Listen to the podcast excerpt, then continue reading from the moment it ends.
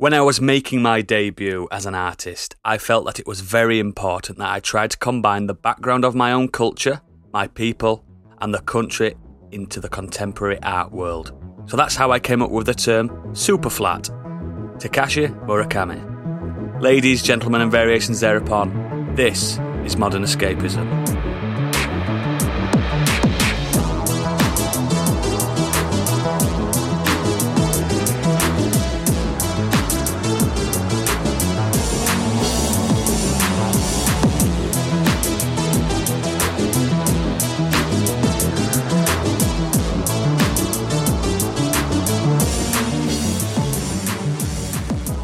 Hello, my name is Oodles, the host with the most, haunted by the ghost that is a hangover. Today, I am joined by Biggie, a man that always puts out on the first date. Hello. His podcast editing debut sent shockwaves around the internet. So massive, he had to apologise for being so good. It's Gadget. I mean, I have to apologise for being involved in the shit show every week. He was once described by the Yorkshire Evening Post as the most explosive wrestling debut athlete since Chris Jericho. Then he woke up, it's Stig. Hello. And last, but by no means least, please welcome her debut as an official full time cast member of Modern Escapism, finally doing something with her life that her family can be proud of. It's Candy Machine. All right, Babbers. All right, me lover. It only just clicked actually before you said that. I was like, oh, this is Candy's actual debut. Like It It works, is. doesn't it? for full time, yeah. So it works really well. It works. This week's been a very busy week for us all. Uh, we have launched our Patreon to mild success. We've had an exten- extensive, should I say, Twitter campaign, social media push. It's been brilliant. Do you want to explain to us, to, to the listeners, what's actually been happening, Stig? Uh, yeah, sure. So as you said, that this week we've um, launched our Patreon. Uh, so thank you everyone who signed up for that. Um, Oh, yes. various bundles on there, as you can uh, see on the website. And we also launched our first episode of Do Dragons Dream of Scorched Sheep? And we've and we've had some some good uh, feedback from that already. So it's we're really really really happy that people are listening to that and enjoying it already. Um, more to Hey, come. some, this- some- some- someone said it was better than Critical Role. They also admit they hadn't heard Critical Role. But I'm going to take the first bit of it. I'm going to put yeah, that on the poster. absolutely. yes, I'm going to take that. Just a, it's better than Critical Role. dot dot dot. Forget the rest of the quote. Yeah, it's weird. exactly, it's yeah. weird because I can I can listen to Scorched Scorched Sheep easier than I can listen to this main show because And it's so- just us chatting. With Scorched Sheep, it's more of a, an adventure, obviously, and we're acting and stuff. It's just for, for for me listening to myself. It's a lot easier to to listen, so I enjoy it. You're also on Dragon Soup and you don't remember recording it. No, so it's, It- it's all is- good. it- it is weird actually. Like listening back, I really enjoy. Even though it, Yeah. we, we did it and I was there, I already know what happened. It was really enjoyable listening back to it and Yeah. hearing it again. Same. So Excellent. So yeah, um, I'm very I'm very proud of Gadget's edit because that it's not just just a peek behind the curtains for everyone.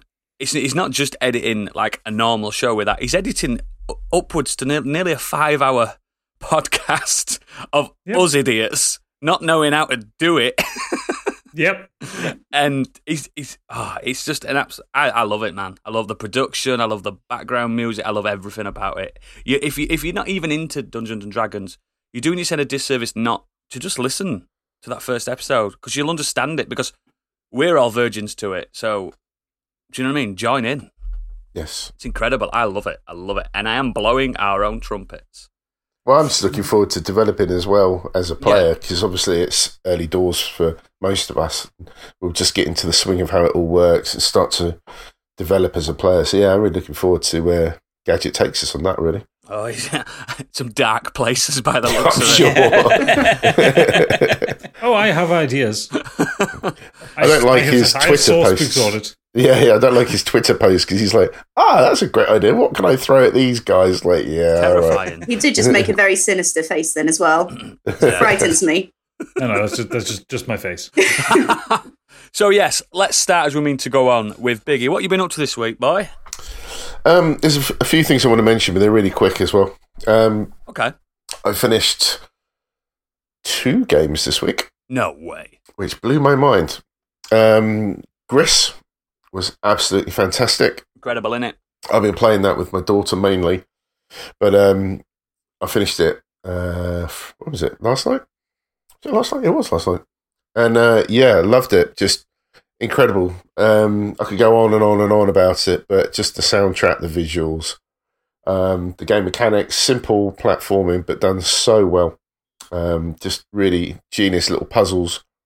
Uh, but the emotion got me. Um, like Stiggy and Gadget and everybody else, uh, Oodles, I think, as well, have been singing its praises before. Uh, soundtrack is just amazing. Really um, gets you going.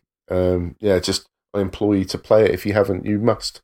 It's a I, w- I wouldn't play. have touched it if it wasn't for word of mouth from Stig Yes, at all. But yeah, it's it, it goes beyond just. It's not just art, is it? There's there's a, just Yeah. pure emotion there, and it's oh yeah, I love it. brilliant, absolutely brilliant. I think Um, everyone also- can take sorry. something. Di- sorry, I think everyone can take something different from the story as well. The way Yeah, you sort of read into it, it can it can relate to everyone, can't it, on different levels? Mm. Yeah, I saw, I saw somebody mention that they thought it represented fear. Mm. Um, I could see that. I thought it was it seemed to aim more about depression, anxiety to me. But I got um, like you loneliness say- from it. yeah, it, it's interesting that people pick up on it differently, which I hadn't really thought about. I just took my own impression, thought that's what they were aiming for. So, yeah, no, absolutely bang on there.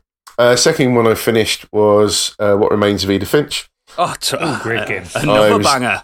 I was just, you know, about three quarters of the way through. You guys mentioned it a couple of times in the pod, and I was like, yeah, I must finish that. So it was really, um, really nice to just get that out of the way as well. Again, really nice, really sad story as well. You know, it's uh, needs something to play up. Something Bit sweet that one, isn't it? Yeah, I- I need to play something like The Last of Us Part Two or something just to cheer up. But um, yeah, they- they've just uh, yeah, really, really great games. Really excellent, excellent. Yeah. Maybe you should play a Lego game next week. Oh, they're too depressing.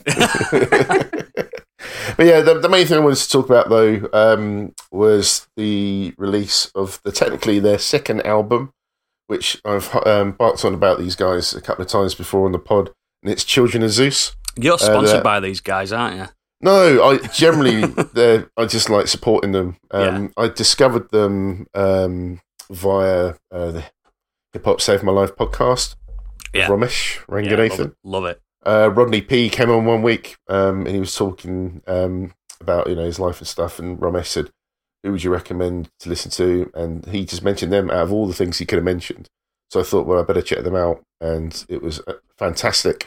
Really glad I did. Um, been to them live twice. Uh, their latest album came out on Friday. Uh, they're from Manchester. They've actually been in the business separately for over twenty years. They happened to have a random meeting, um, realised that they are very similar in taste and background and stuff like that. And um, yeah, they've just released two incredible albums plus an EP of stuff that they did while they were building up to their first album. Um, it's just the best way I thought somebody described it was as soul food. Um, Mm. The music encompasses hip hop, neo soul, gospel, and R and B. Um, just really great. Tyler Daley, um, he's got the soulful voice. Uh, Konny's the main rapper, although Tyler does rap as well. But they just combine really well. Um, just fantastic musically. Um, every album links together, and this one's called Balance. And it feels like it is a balance. It feels like this journey through their career so far.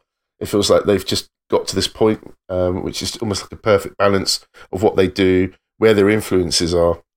And I just ask anybody that's got any inclination of interest to check them out.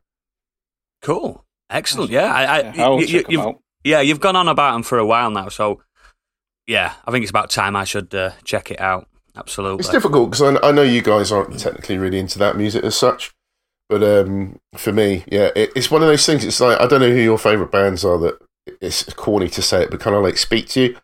And when I heard yeah, these yeah. guys, it was like it was something about them. Instant suddenly- click. I- it just clicked yeah, I just away. connected with them, Yeah. and I was like, yeah, I, I know who these guys are. What What's the song you would recommend listening to off the album to get into it? Ooh, their their main song they just released, um, "No More Love Songs," um, is really cool.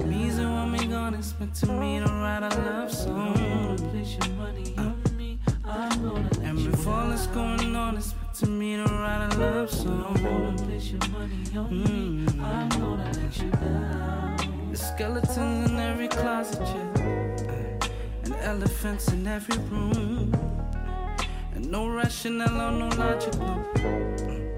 Just emotionally consumed. kind of encompasses again um, their sort of soul um, that comes out. Then there's a there's a little um, rap in about the second verse, but it just gives you an idea of what their music is like. Um, yeah, just amazing. That, that's what I would recommend. But I think all the songs are good, and in fact, there's not a single track on this current album that will make you want to skip. It's that good. They're rare those albums that have just every everyone's a banner. Yep, absolutely. Cool, cool. Thank you very much for that. Stig, what you been doing? Uh, I bought, played, and finished Resi 8. Finally. Hey, Did that in a, you know, I had other games to finish first, so Mm. I smashed through that this week. Um, that's really good, isn't it? Yeah, we were right, weren't not we? yeah, yeah. I, for a game that um, seemed to be solely uh, marketed on big, tall lady vampire, it, it has a lot more to it and a lot Yeah. more in it, which was um, quite surprising. Um, but Yeah, yeah, you enjoy I- the dollhouse. yeah, the dollhouse was the worst part about it, but not in a shit way, in a it scared the crap out of me way. the rest of the game, I didn't really find that scary, but there's that that one section is just, I was just like, for fuck's sake, this I is wouldn't just, say it's a horror game. Like like me and Gadget were saying last time, it's it's a gothic fantasy game. yeah, it mixes Yeah. so many different genres up, doesn't it? Like the, the it just it's completely It's Van Helsing, basically. Yeah, there's so much stuff going on in different areas of the game. But yeah, it was really good. Um, I watched the new Spiral film from the Book of Saw. Oh Don't bother. No, That's all I can say. I've still not seen any of the Saw films. We've had this discussion before, I Yeah. think, on the show. The quality Basic- of them has been on a downward spiral anyway. Hey. Basically, um, it Here all week. feels like somebody's tried to make a seven clone for the modern era. Probably realised that this won't sell to the masses. What can we do to draw people in? I know, we'll tack Saw onto it. Ah, right, right. Yeah, yeah. Okay. Yeah, it wasn't very good. Chris Rock was all right, and actually quite enjoyed him in the lead, but um, Was he be- being serious then, not funny? it's, there's a few jokes in there, but for the majority of it, he's being serious. Yeah, so Wow. yeah, that was he was all right in it, but the rest was pretty poor. Um, I'm just speeding through these until we get to my main one. Really, It's I actually found out this today. This is really weird because um, I thought, for no particular reason at all, I want to listen to some Rise Against. Put them on Spotify. Oh. Put them on Spotify. Turns out they had a new album out two days ago. nice like- timing. I was like, that's very good timing. I'm really, you know, uh, co- Maybe it's like subliminal marketing, like yeah, you don't know about it. in- incepting ideas of, hey, I haven't listened to this band in a while. Hey, look, there's a new album. Yeah, the it was just- got into your brain. Yeah, it must have done because it wasn't like there was anything there going, oh, listen to Rise Against the new album or anything like that. It was just like, oh, do I want to start fancy some Rise Against? Yeah, um, so it's come out, uh, yeah, 4th June. It's called Nowhere Generation. Um, it, if you're into Rise Against, uh, specifically the last three or four albums, it very much sounds like that rather than their earlier stuff, which is a bit more punky, but um, it's just typical Rise Against, really. Still very- plenty of shouting, yeah? very political and Yeah. socially mo- like charged Yeah. lyrics and songs. Um, so there's a lot of good messages in there, and it was it was actually just it's quite a really good. al- It's it's a really good album. But Mm. like I said, it sounds very much like the last three albums. So if you enjoyed them, you'll enjoy this. Um, I only I've only listened to it once, so there's nothing in there yet that I can pick out that I can say that's a banger or anything like that. Um, but I just stuck that on today and enjoyed that. And the but the main thing I want to talk about this week, which I know Candy is also wanting to talk about, is Cruella. Mm. So we've both watched that. Um, All right, you, you you- give me your thoughts, then we'll move over to Candy and we'll see if there's any opposing opinions. um, so as a film, it's one that didn't really need to be made. Do you know what I mean? Um, it, I, she to me, she's one of like history's most ic- iconic villains. Like I, I class her up there as an iconic villain for me. Like she, she everyone knows who Cruella de Vil is, and what she wanted to do was pretty heinous: kill a lot of dogs and make a fur coat out of them. it's not really a nice thing to do, is it? Like so, really. she's. It, do you need a film which kind of gives her a redemption arc and makes and paints her in a good light? No. Having said that, it was a lot of fun. It's a re- I really they did enjoyed that it. recently though with Maleficent and stuff, didn't they? yeah, but they were shit. Oh, were there? Many others would disagree with you, Stig. Oh, the first one's okay. I've never seen them, but I know follow it's it. like trying to turn a baddie into a goodie type thing. Who plays Cru- Cruella? Emma Stone. Oh, okay. So um, yeah, I I didn't like Maleficent films at all. In, in all honesty, I, I thought they were terrible. But uh, but this, I really enjoyed it. Um, it gets a little bit soap opera esque towards the end, but there's still a lot of laugh out loud moments in it. Um, I enjoyed the hijinks and the high stuff they have littered throughout. Uh, Emma Stone and Emma Thompson are having an absolute blast. You can tell, like, Oh, Emma Thompson's in it. Nice. yeah, so Emma Thompson is like the she's the bad guy. She plays this um egocentric what's it- what they called a fashion icon. Oh, so it's the devil's wears the devil wears Prada then, yeah. Essentially, that's exactly what very it is. yeah, very similar, but with Cruella.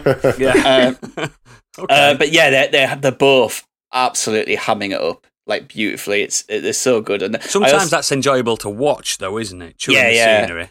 and I, I quite liked um, Horace and Jasper as well. Had a bit more about them rather than just being stupid henchmen.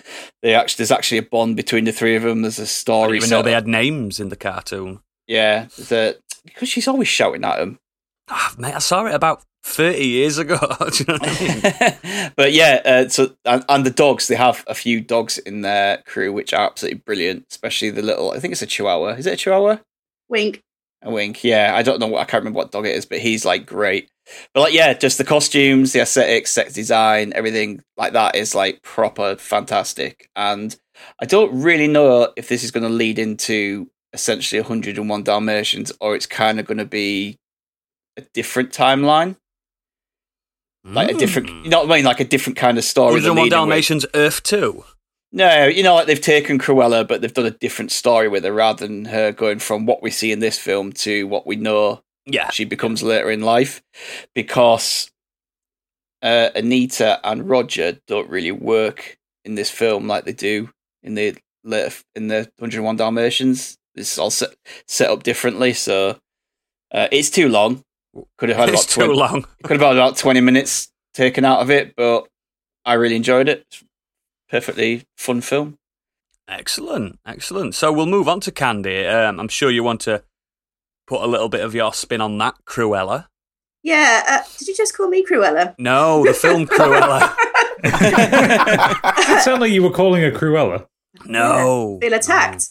No. Um, yeah, as Stig said, I mean, I think the sort of the one letdown really was just the story. It was almost as if somebody it, Disney put a bunch of writers in a room and sort of said, "We're making this anyway, so write a story." And um, they did the sort of fairly tired trope now of trying to make you sympathise with the with the baddies, which I'm not sure. I think sometimes I know kids need to be taught about maybe seeing both sides of the story, but you also need to learn that some people are just assholes as well. yeah. Um, that said, I actually I did really enjoy it. It's it sounds like it's a negative review, but I, I really really enjoyed. I I enjoyed seeing it at the cinema. Um, visually, it's absolutely stunning. It sort of reminded me of um, almost like a Ryan Murphy directed film in some uh, Bloody hell. in some ways, like their use of color. And the, there was one scene in particular. There was a back and forth between um, Cruella and the Baroness, and uh, they had sort of red behind the Baroness and green behind the Cruella. I thought that was quite an interesting. The, costumes were just absolutely stunning, and they, they must they're surely going to win an award for some of the just the, the fashion in it was great. The soundtrack was amazing too. There was it was I don't know if you noticed, but it's actually set in the seventies rather than I think the original the original one was set in the thirties or forties. yeah, yeah, after World War after World War One, before World War Two, or something like that, wasn't it? Yeah, so this is in the seventies, and it's got all the seventies bangers in there. It, actually, to a point, it felt like they um, it was almost like a music video. It just went from one banger to the next, Oh, like So Suicide can- Squad, a little bit. Yeah, but good. um, they, they were great character actors as well. The whole cast, they were absolutely brilliant. I can't think of one weak performance in that. Cool. Um, cool. Yeah, but the one let down was this was the story. They made a sort of a, a problem child and sort of led you to believe certain things that ended up, you know, going a slightly different way. At one point, I thought they they'd actually dared to go really dark with the story. There was, there was sort of one scene, and uh, they they managed to sort of wuss out of it as only Disney would. You know, they can't have horrible things happening. Um, again, like Stig said, I think it could have been thirty minutes shorter. It came to a sort of natural crescendo, and then it just sort of carried on afterwards. Yeah, um, yeah. yeah. I thought that the the reveal was sh- bit shit. Yeah. Yeah, that's what I mean about so- soap soap opera esque. It was a bit like that wasn't needed. Mm. Um, I okay. mean, to be fair, is, is was the film needed in general? I mean, Cruella Yeah. de Vil, w- either in the cartoon or the live action remake with Glenn Close, she's not a complicated character. She's just an arsehole. Yeah, it's just Yeah. evil. Yeah. She's just- yeah. Yeah, no, like I said, it's not needed. It's just that Yeah. it's like, what can we, what property, what character can we do a spin off of and make it work? And like, like Candy said, just due to the actual the way it looks and the the way everyone's acting and stuff, it it kind of it makes it work as a film, Yeah. even Yeah. if it's not really needed. Well, excellent. Uh, any anything else you've done this week then, Candy? I started playing Mass Effect For the first Um, time? Oh, for the first time, so I've got no Wow. nos- Whoa. yeah, I've got no nostalgia for the original. So getting into, it. I haven't got particularly far, and I'll cover it on a on a later episode. don't feel modern, does it? No, no, it does not. Um, yeah, so far it hasn't really grabbed me, but so many people rate it so highly, I'm just going to stick with it. Um, it The- feels, the it feels story, a little the bit first janky. I've got stuck in a few was rocks, but I'm quite used to that. So It, ki- it kicks into gear, don't worry. Yeah. yeah, I think I'll yeah I'll probably be carrying on with that this week, and next week I'll have something a bit more substantial to talk about that. Excellent, excellent. And anything else? Nope, that's it for me. Brilliant. So, Gadget, you've been doing, hon? A uh, couple of quick things because uh, it's it, it's not been the, the most eventful of weeks. Um, last night, Pip and I watched uh, Mitchell's versus the Machines. Oh, yeah, yeah, yeah. Fucking brilliant film. So good, Shit. isn't it? It's still so on my mind good. on my to watch list, and I still haven't got How down good? How good is that? I'm I will not spoil it because it's so good. But how good is the the thing in the mall? Oh yeah, With- absolutely yeah. fucking brilliant. Every every single second of that's amazing. Yeah, Um, it's it, and uh, it's it's one of those few times where I think product placement works. yes, yeah. Oh, Um, but yeah, absolutely, absolutely fantastic. Um, banging soundtrack, really good performances.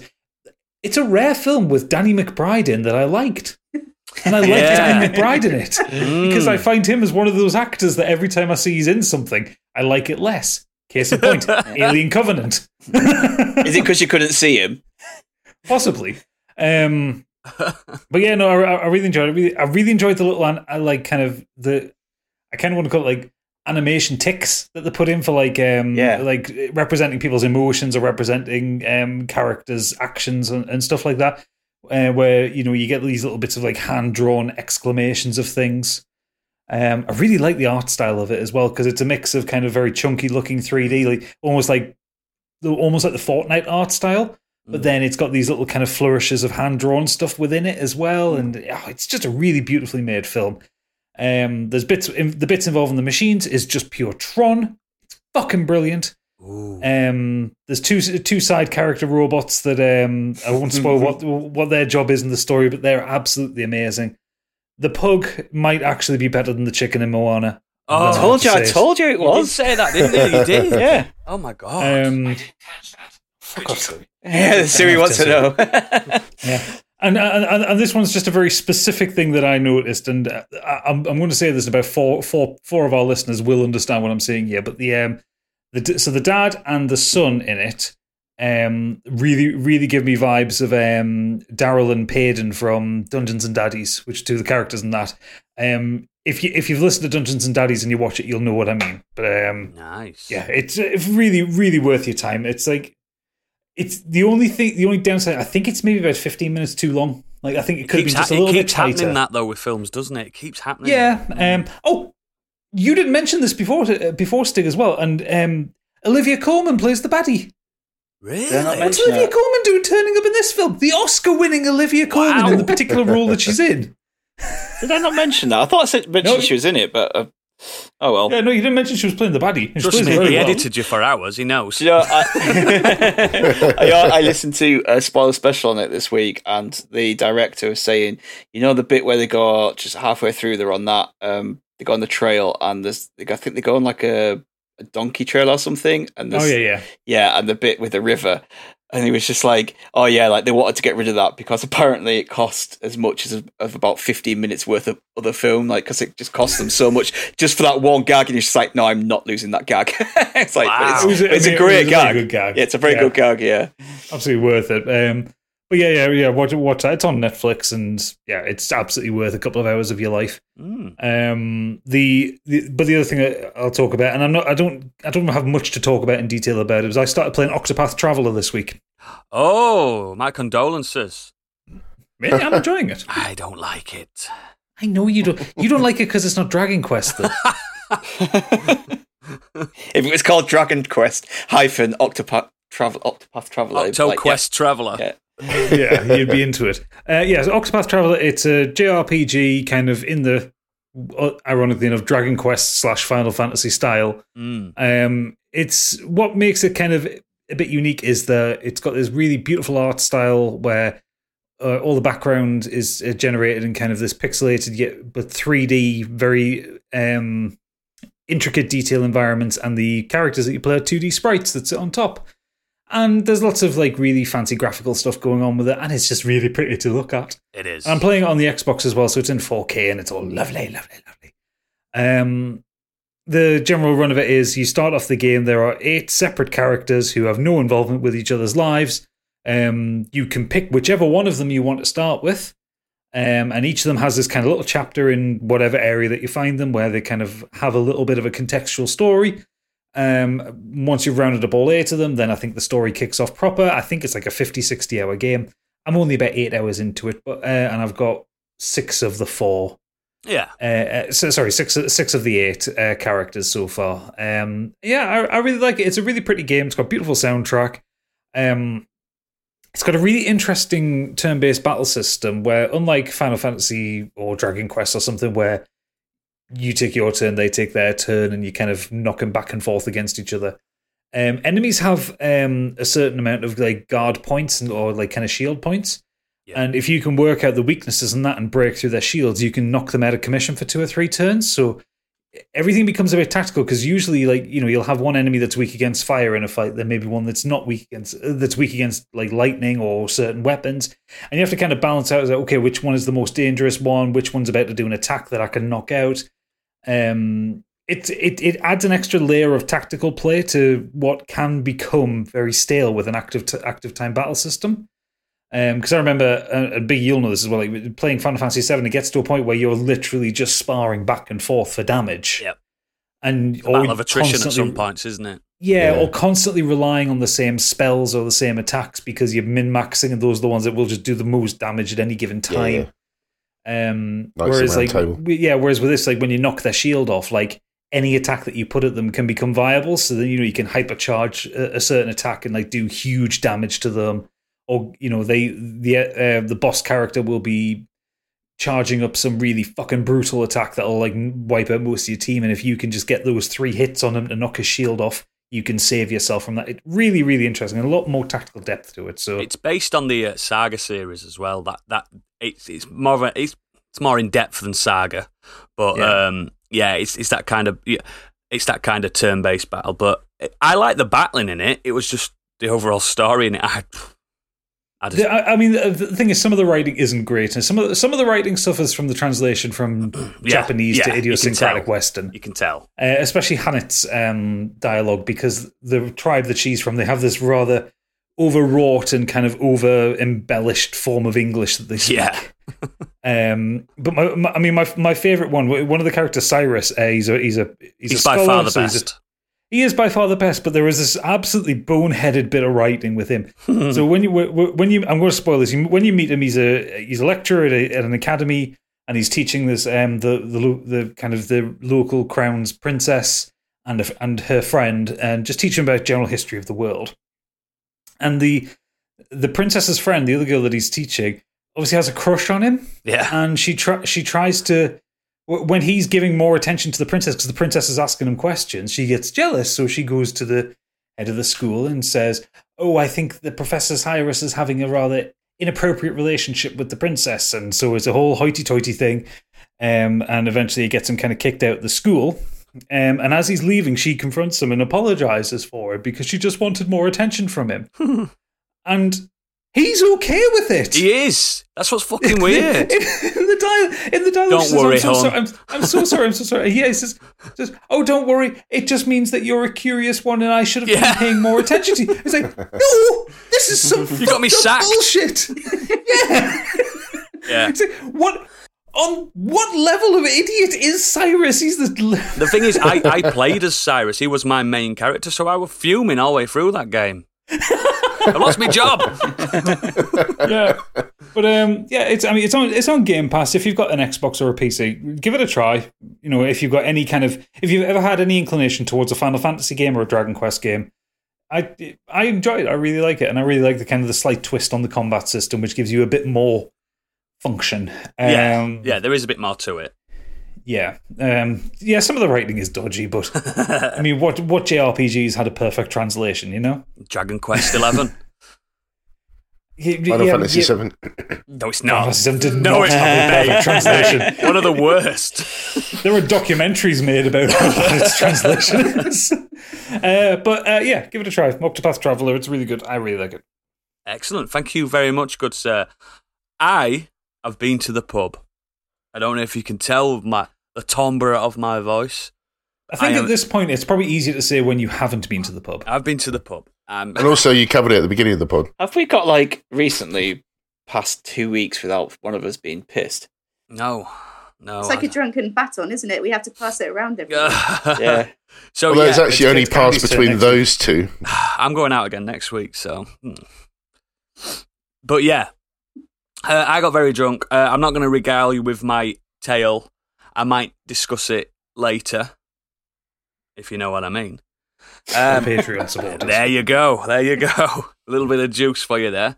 Um, I, I've been, I'm about halfway through reviewing a game. Um, disclaimer: I was sent a review code of this. Uh, it's called King of Seas. Um, basically, does anyone remember Sid Meier's Pirates? Yes, excellent game. In fact, I actually have it in my Steam library. Yes, an absolutely incredible game. A classic. It's been updated quite a few times as well, hasn't it? It's been Yes. like remastered, remade type thing. This is that. Uh, so Excellent. yeah, uh, so in yeah. immediately. so imagine Sid Meier's Pirates, but a bit more story focused, a bit more um, narrative heavy. I mean, Sid, Sid Meier's Pirates wasn't exactly barren of story. Do you know what I mean? Depends which mode you play and stuff like that. Um, but yeah, it, I, I'm like I say, I'm only about I'm I'd say about 15 hours in due to being at the pub, so I can't fully. Unable to lift a controller. Yeah, yeah. I, I got it on the Xbox, so it, it looks pretty. Um, one issue I've, I've I've I've I've come up against at the moment is, and I get why, and I get I get why it's, it's a stylistic decision from the developers. Um, uh, it's a locked camera sp- perspective, so you can zoom it in and out, but you can't move the camera around. so you can basically see what you can see around the ship. Yeah, basically, yeah. Um, so I think they do that so you, you kind of get to know the seas rather than having to rely on your map like an old-fashioned pirate would, wouldn't it? They, they, they get used to surroundings. That's that island. I know. Well, don't know. Well, no, no. All, old-fashioned sailors had, they definitely had that ability to zoom out from their ship and have a look over the entire ocean, and then go plant a, plant a marker in an island That's 400 right. might away and go. That's where I want to go. That's exactly what it does. It's how the world So was that- discovered first time round. Exactly. Yeah, it's how it's how Christopher Columbus found the New World. he just zoomed out from Spain and went, "Fucking hell! Look at that over there." That's a really tall crow's nest. yeah. yeah, I mean, you get to you get to choose your character at the beginning. Um, I chose the the plucky young boy Lukey. Um, I'll I'll I'll I'll give you a synopsis of, of what happens. So basically, he's a prince and uh, he gets betrayed. I'm not going to tell you how and why. So he has to turn to piracy to redeem himself, and it is a vengeance tale fundamentally.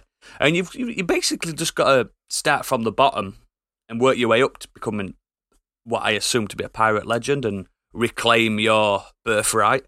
Um, you've got to do trading with other islands. You've got to obviously ship combat. You can't get off the ship.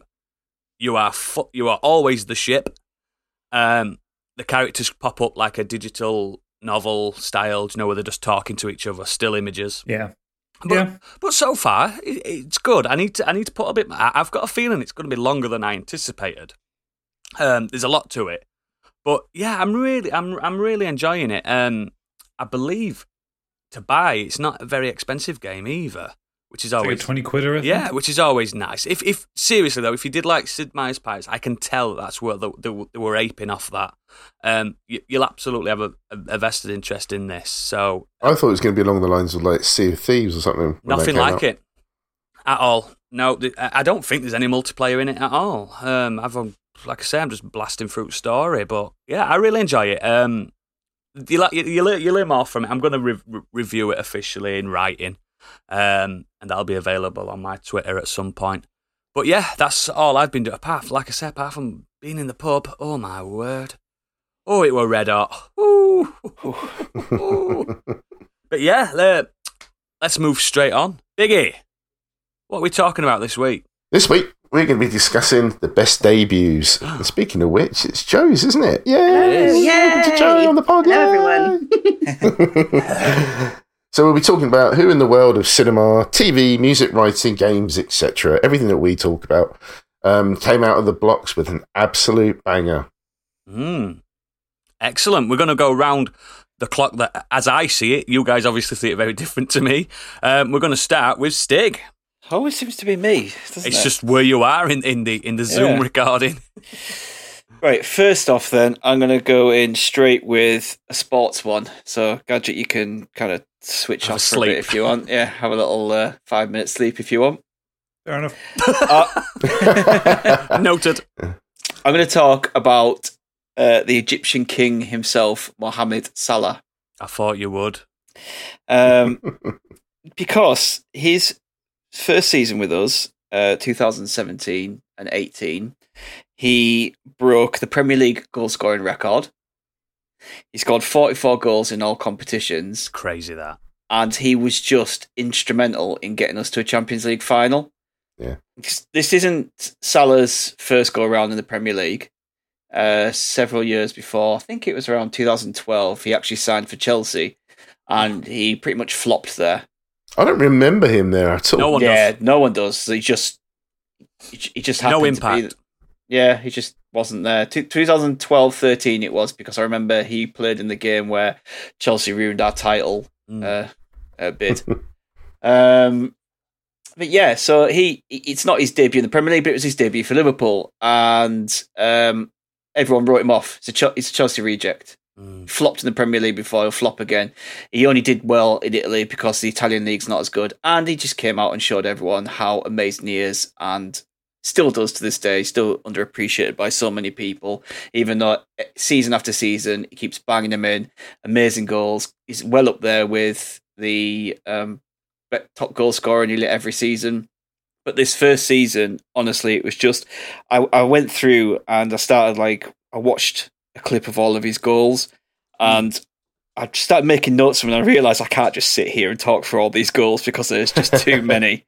Um, but he starts off by scoring a goal on his debut in the first game of the league, uh, first game of the season. He scores a goal, and then from then on, he just gets he just keeps getting better and better. Scores his first brace, uh, which is two goals for those people who don't know. Um, at West Ham away, he scores another one, another two goals against Southampton. The game after, one of them being a curling left foot shot from outside the keeper's area. He scores against Everton, which is always a good thing. Um, so he has his back to the goal. He spins a defender, leaves the Everton player on his ass, and he turns the ball in with three, I think about three Everton players surrounding him at the same time. Um, he scores at this point in the season when he scores another two goals against Leicester. At this point, he's also racked up multiple goals in the Champions League group stages to help us progress through that. And he then scores a lovely goal against Man City. He lobs the keeper from halfway inside City's own half. uh, if you aren't into football, um, most people might know anyway. Man City are pretty much the dominant force in English football than they have been the last few years. So any time we or any other club kind of gets one over on them, it is it's it's an incredible feeling. Uh, Yeah. These are they're a team of they have a lot of money, um, so they've kind of bought the way up into the league. So anytime you beat them, it's great. He scores his first hat trick against Watford in 5 0 drubbing. He actually scores four goals that game. So not only does he get his first hat trick, but he scores four. And then he scores a goal in the Champions League quarter final against Man City, which pretty much seals our win into the semi finals. And every time I watch that goal, It's a he beauty, scores, innit? he scores this goal and he runs off to the away fans and he just stands there with his arms out wide open like a Come god at me, bros. and the crowd is going insane it's an absolute let off it's what like you ask liverpool fans it's one of those moments where like it's it's just limbs everywhere it is like we've just that means we've gone 4-1 up in the buff in the in the tie we are going to the Champions League semi final. In the semi final, he scores another two goals against Roma to take us to the final. And then in the last game of the season, he scores one goal against Brighton to become the best Premier League goal scorer in a single season of all time. And it's just, I mean, there's so much more in there as well that I, but I mm. could, I'd just be boring people. I can only see Gadget just eyes just glazed over. Don't forget, he did edit the football episode we did. yeah. but yeah, just like that season, he comes in and we reach a Champions League final. And yes, unfortunately, because he gets injured in that final early on, he goes off and we- yeah. we, end up losing. And I, I am completely under the like. I believe we'd have won that final if he didn't go off injured because he was oh, I having agree. the season of his life. Yeah, He was the He engine was- he- for that team for that Year. He was targeted in that game. Oh, I Yeah. totally agree. It- it- totally he was agree. taken out on purpose. People Yeah. can say, "Yeah, oh, you're just being biased because Liverpool." No, it, it, it was You a get- nasty tackle. Yeah, he gets dragged to the ground. His arm and shoulder get slammed into the floor. He was taken out because they knew he was having such an amazing season, and he is just there. He's like, I'm going to win the Champions League. Like, I'm. He's that good that season. It seemed like that, that whole year he was doing it for himself as a as a as a proving. Do you know what I mean? It, Yeah. it, it, it was Mm. good to see. Me being unbiased because it weren't anything. To, I'm not a Liverpool fan, but it were nice to see from afar. It, it, it seemed to be like he were yeah he were proving it for himself. yeah, And if you're going to do it at any club, do it at Liverpool because the fans is Very incredible. Yeah. Yeah, yeah, he's just uh, he's amazing. I, I, people who like go bang on about him, like do, people just it's a one season wonder, and he's still doing it four or five years Yeah, later he is. now. yeah. and- He's a legend. Yeah, I mean, this is the testament of the kind of person he is. He comes back stronger the next year. He doesn't get as many goals, but he goes on and wins the Champions League and scores in the final. Mm.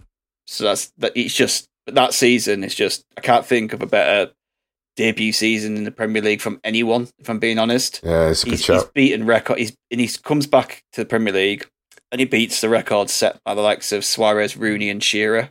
So Yeah. Excellent, excellent, great, great um, sporting debut. No, no one can argue that. So, No. um, a counter to that, well, not even a counter, probably nothing to do with that. It's Gadget's turn. Oh, yeah, absolutely nothing to do with that. Um, I, I love it if you said football. Mohamed Salah. yeah. No, so I want to talk about Everton. No, um, Well, you can talk about the debut of when football started because that's Yeah. about as best you're going to get. oh, Ooh, shots fired. Uh, no, uh, first thing I want to talk about is um, it's a book. Ooh, And I'm only saying that because everyone likes the way I say book. I do. Um, Dude, send some tingles. Book. book, um, are you aware of, of, of a young gentleman called Yahtzee Croshaw? No. Are you aware of a video series called Zero Punctuation? Yes. Mm. Yes, well, him. Oh. Huh. Ha, ha, ha. He writes books. Um, and his first book was released in 2010. It's called Mog World. Mogworld. Um, yeah, and it's an absolute fucking banger. It's one of the funniest fantasy books I've ever read. Um, mostly because it's an absolute piss take of World of Warcraft and MMOs in general. which needs it. Oh yeah, absolutely. They all take themselves far too seriously. Um, it's it's the story of Jim. Now Jim is, I mean, I, I mean, Jim's a nice guy. Mm. He's also dead. Oh. Jim Jim's a zombie. Oh. Jim's a zombie working for a necromancer. Now, Jim didn't want to be brought back from the dead, but the necromancer is a really good boss, gives them time off, they get hazard pay, all that kind of thing. and Jim's quite happy toiling away in in, in this necromancer's uh, big black tower of death. He's happy. It's a good it's a good death for him. Mm. Um, and he gets rather upset when when a, a bunch of marauding heroes come through and fuck everything up for him. Oh dear. Um, and as the kind of the story goes on, it's gradually revealed that um, the, the the Jim's world is a video game, and he's an NPC in it. Oh, fuck. Nice. yes. and and yeah, it's it's such a, a wry take on the idea of online uh, video games. Um, it's it's a massive swipe at ev- almost every fantasy trope in in films, TV, and video games and books for the last 30, 40 years. yeah. Um, it's just really silly and it's really funny. And there's like as Jim goes through through the world, he's gradually being attacked by more and more people because you know he, he like he walks into a town and they're like, "Oh, he's a zombie." They don't realize that he's actually a really nice guy. Oh. They just see him as a zombie, so they attack him. So by the end of it, he's practically dragging his like a third of his remaining body along the ground to try and get from place to place. Um, and I'm not going to spoil the ending for it because the ending of it is um, is actually is really funny and actually quite it makes it, it puts like a, a bit of um, existential dread and thought into your head as well. But yeah, it's like I don't really have much to say about it because it all I can do is just basically talk it up because it's been about eight years since I read it. It's just, but it is really good. And it's one of those books that I see it on my bookshelf, and every time I see it, I kind of giggle because I just remember little bits of it. I've got books like that. Yeah. And I'm kind of like reminding myself of little bits and pieces of it off, off like TV tropes and stuff like that. Mm. Um, it, even just down to the way Yahtzee Croshaw names characters. So, for instance, the um, the, necromancer that um that, that brings Jim back is called Lord Brutus Deadgrave. Love it. Um, there there is a cleric who becomes part of his party who is called Thaddeus. Praise his name, God Botherer the Third. exactly. Yeah.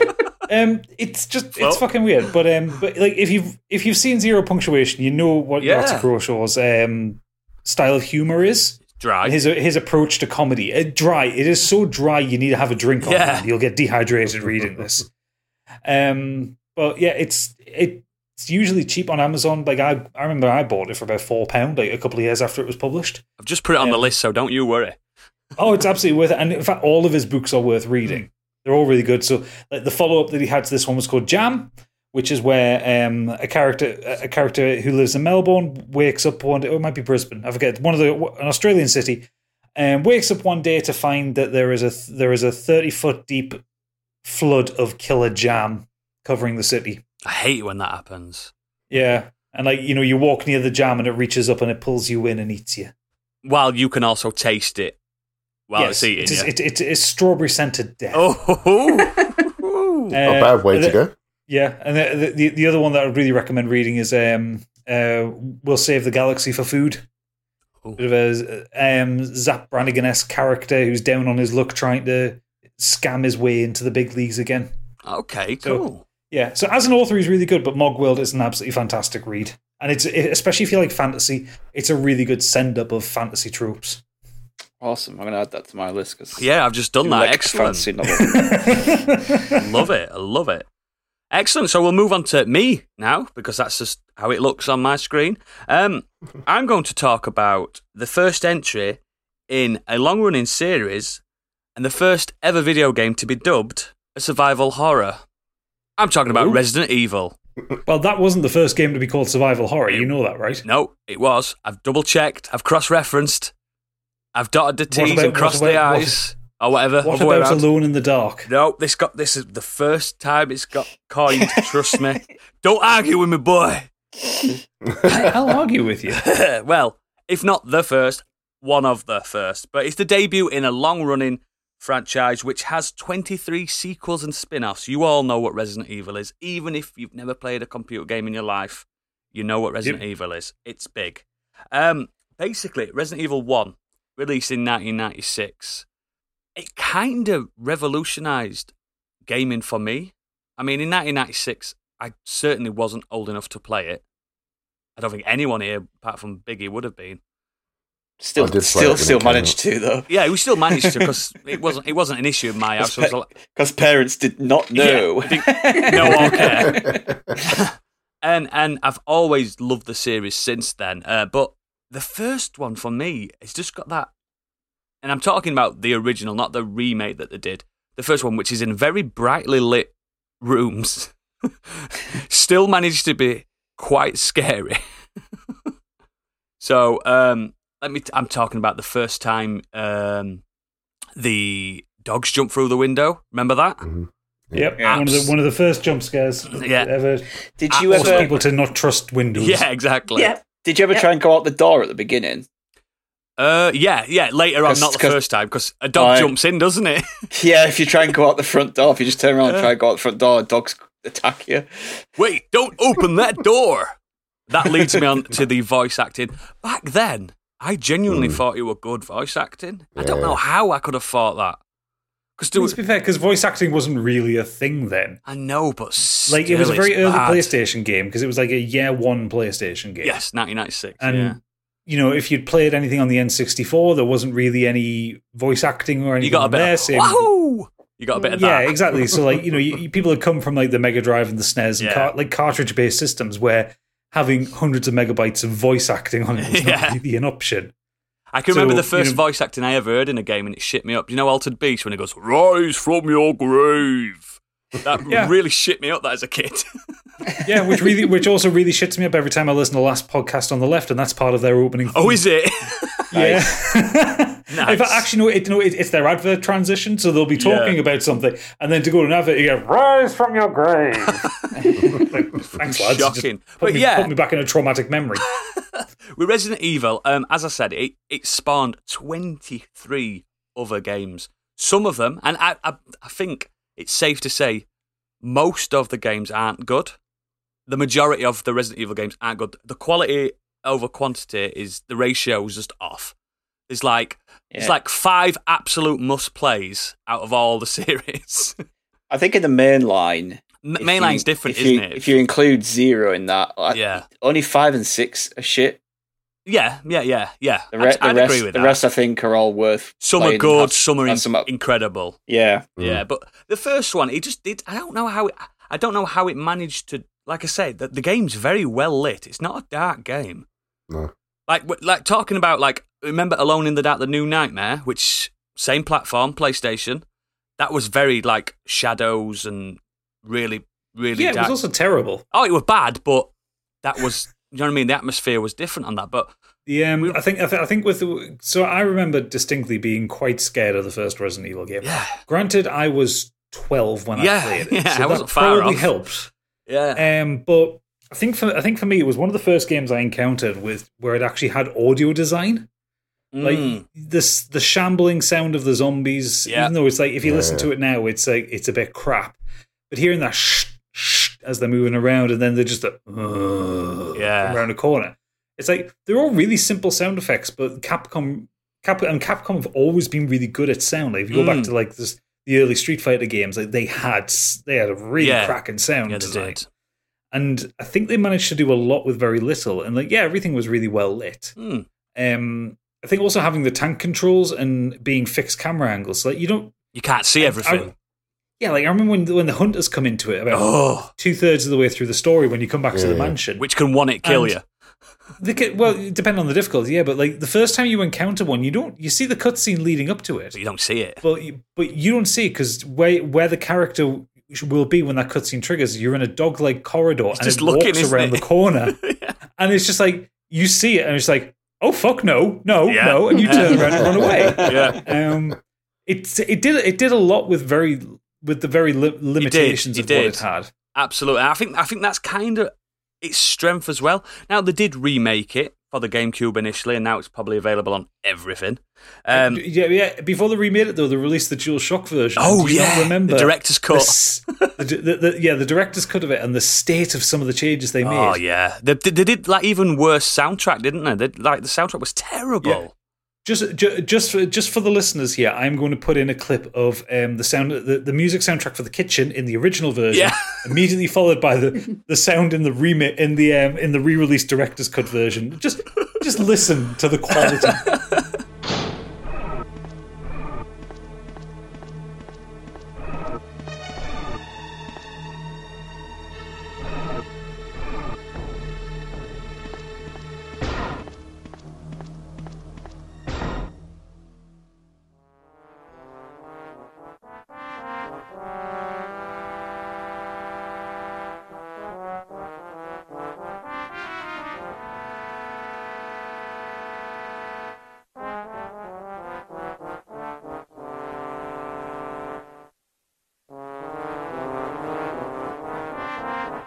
like somebody fart, farting into a trumpet. It's fucking shocking.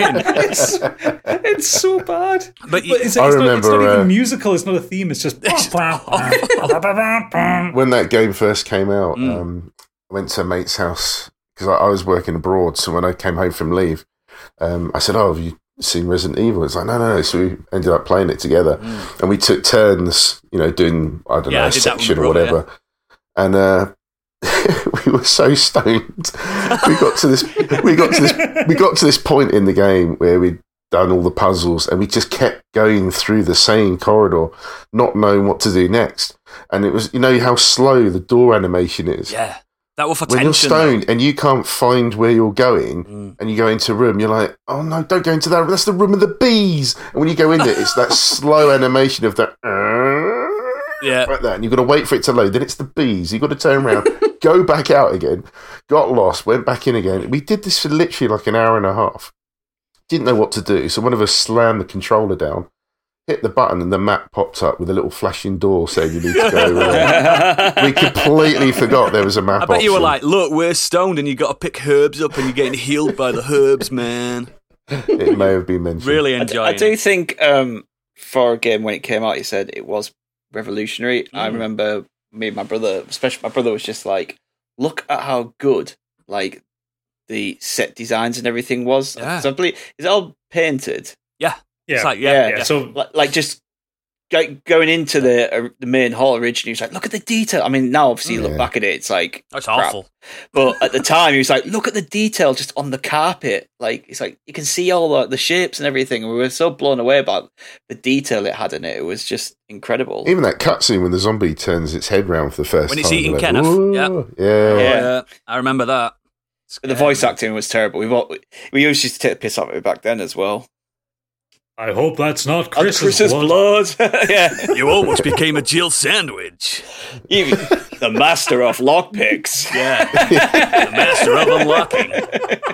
Wait, don't open that door. I was really disappointed when they did the remake that there wasn't an option to keep Barry's original lines. I know, they changed it. They- they- He said, he said something like, you almost got squashed in there in the remake rather than, where's the Jill sandwich?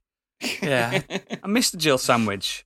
Not allowed to say that anymore. No, no, no, you're not. But yeah, um, just uh, the last thing on that. Um, as a debut, without it being s- such a strong debut, the whole franchise wouldn't have grown 107 million units ac- across the board, and that that one game, the original run, 5.3 million copies.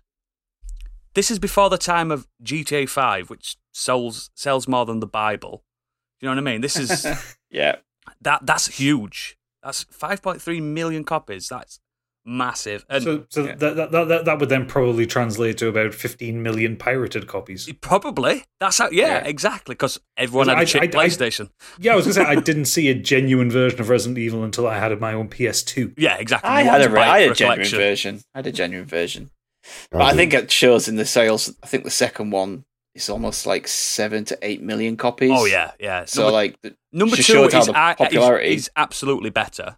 But Yeah. Mm. as a debut, I think if it wasn't as strong, it'd have just been another survival horror. Like the, they tried loads on PS1. Can you remember Martian Gothic? No, you can't. yes. Only Gadget can No. remember it. they tried a debut. That didn't work. No, that, that, that, that was that was a game which can which is almost the definition of swing and a miss. Yeah, exactly. so basic Resident Evil on Mars. Yeah, But- I think I, I- think the other thing as well is it proved that console games could be for grown-ups. Absolutely. That was the big Because thing. because like P- PC games were already for grown-ups because you already Yeah. had Doom and Duke Nukem Yeah. and stuff like that at the time, but console games had always been very swung towards kiddie It was Nintendo, wasn't it? Nintendo was the dominant force. Yeah, Mm. and th- so then Sony comes out, comes out the gates with their really fucked up marketing campaigns. Um, Live action FMVs as well, because it's disc. Yeah, You couldn't do that on a cartridge. no, yeah, the live action FMV for Resident Evil was a work of something. Something, yeah. it was. Don't want to say it's art. I think that inspired Uwe Boll's career, didn't it? possibly, but uh, yeah, like so they, so they proved that like so when when that came out, then you started getting stuff like um like Silent Hill was obviously a yeah, response to that, absolutely. And It's such a um, great game. Parasite all these different Yeah, Parasite Eve. Parasite Eve's excellent. Yeah, which is more of an That- that- RPG than a survival horror, but it's I'm still upset that's never made it over here in the UK. which one? The first one. Yeah. yeah. You you can you can you That can, and Xenogears have never been released in the no, UK. No, you can get pirated or Europe, ones, so don't you worry about that. yeah. But yeah, you see, you got all you got all these like new franchises that were not only designed for adults, but designed with adult themes around them. So it wasn't just the blood and the violence. You started getting more complicated stories. You Yeah. started getting uh, big twists. You start getting like really engaging narratives as well. I mean, I'm Hmm. not for a second pretending that Resident Evil has an engaging narrative. B movie schlock, but it was Baddies done so under the well. house. That is the narrative. There's, there's Yeah. zombies. But it, it, yeah, it broke a lot of ground for what you could do with grown up games. Mm. And it, you, you I get quite a, a chunky game as well for a launch. launch I don't think it will launch week, but launch ish title. Where I mean, I think it came out on the Dreamcast as well. Not Dreamcast, um, Saturn as well, didn't it? I think. Yeah, but less said about that part, the better. Yeah, ev- absolutely. But it, it launched, and you, you had Chris's campaign and Jill's campaign. That started a trend in that genre then to have multiple perspectives in the same location. And Yeah. I think that's quite a, a big a masterstroke as well. So yeah, as a debut, I think it knocks it out of the park. Absolutely. Uh, if you wanted to play the original, not the remake, play the um, I think it was the DS version. I like that version best. Remember the Deadly Silence version? Is it called Deadly Silence? Can you remember where you could? Uh, you don't even know what I mean, do you? Oh yeah, You could use the knife with the touch with the stylus. Yeah, I was trying to remember. uh, When you said DS version, I'm thinking, are you talking the DualShock version? No, no, No. the actual version on the Nintendo yeah, on the DS. Nintendo yeah. DS. I think that was the best version of the original game, in my opinion, anyway. So yeah, Do, do, do, do, do you not remember them shoving it onto a Game Boy? oh, Gaiden. No, it's different to Gaiden, wasn't it? There was another. There was an actual Resident Evil on Game Boy, wasn't it? Just Yeah, oh, that were bad. in monochrome. Oh yeah, that were bad. Oh my god, Good that idea, just good- slipped good my att- brain. Yeah, good attempt. Not well done. I believe the Shouldn't have been PC, done. the PC version of the original had extra content as well that no one else got, like an extra like couple of rooms that didn't exist. An extra couple Extra of rooms, an extra cutscene. That was it. That was it. Yeah. Um, but yeah, um, g- g- if you can, you probably find it on PC for ninety nine pence. It's a good blast from the past and a great debut. So we'll move on to Candy. Yeah, I'm going with the uh, cult release from the Podfather himself, Kevin Smith, and that's Clerks. Ah. Or Clerks, if you want to say it the proper way.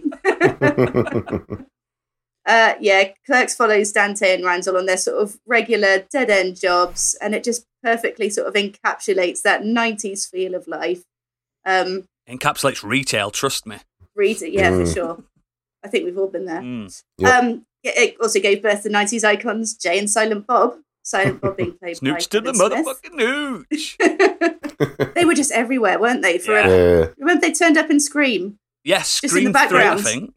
Did Yeah. they in Scream? Yeah, Scream three. I think it was three. 'Cause Wes Craven just Oh. turns up in that film. Oh, I was Even going to say, he what, made not in the not in the first Scream. I No, like, bloody no. hell, I Missed that. It's the one in I that Hollywood. Was- All right, yeah, that's not very good. I think because it was when in Jay and Silent Bob Strike Back, they go to the uh, Paramount Studios. yeah, they don't do. Yeah, they do. but yeah, it's made by uh, Kevin Smith in '94 after he dropped out of uh, film school, where he'd met Scott Mosier, who's his producer and sort of longtime collaborator. He actually does a podcast with him as well. He often turns up in uh, a lot of his films. He plays, is it Snowball? I think in yes. Clerks. Yeah. Plays Snowball in Clerks, so you'll, you'll, you'll know his name. face. Especially when you know what it means. Yeah. It's I haven't seen that movie for a while. Um, it was filmed in black and white just because it, he completely self um, self funded it. it's cheaper, isn't um, it? was yeah cheaper, and I think that it- he he mentioned something about the uh, they gave him a deal at the at the shop that he was working at just because he was still technically a student, even though he dropped out. Mm, Um, he made the film for twenty seven thousand dollars, mental. all included. They actually um, they filmed it in the in the store that he worked in.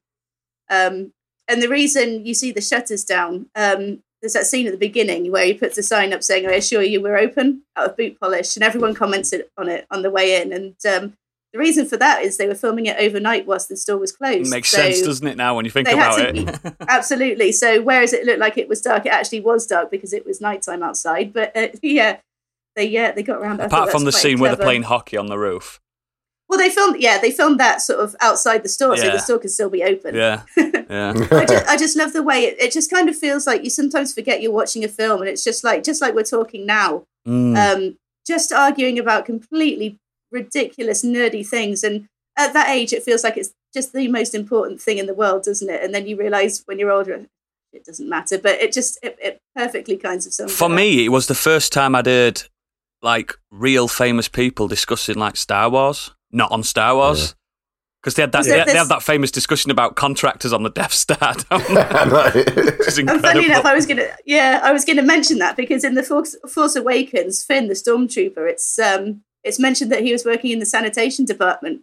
oh So shit! there actually, so there actually were like plumbers and stuff Yeah. on the. Uh, I forgot. I didn't think of Death that. Star.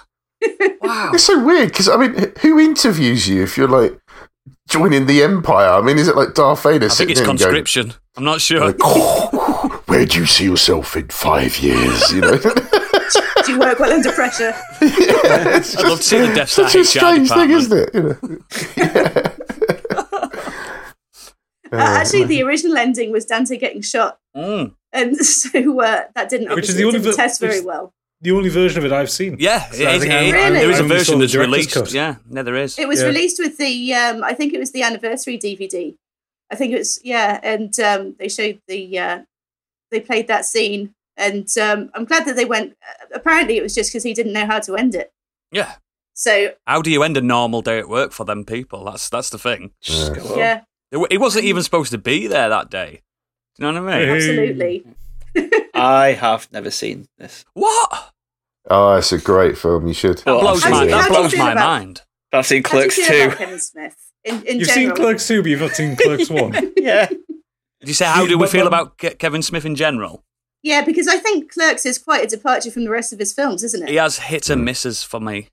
Oh yeah. Yeah, I I think agree. uh, totally I think agree. I think Smith has more misses for me than hits. I but like do Dogma. Like, like, like his like his hits are fucking brilliant. Yeah, They're yeah. Clerks, Dogma. Um, what I really like Dogma, but like seems to get a real kick in. It's because people don't like its subject matter. That's why. Yeah. Yeah.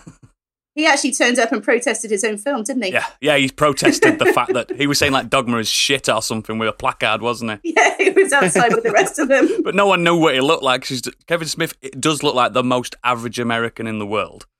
I like Chasing Amy. I thought that was Chasing Amy's good. I love Chasing yeah, Amy. yeah. There's a f- Jersey Girl was bad. yes, Yeah. shocking. Um, I didn't mind the Walrus one. I like that. Tusk. Yeah, Tusk. I like Tusk Tusk. was brilliant.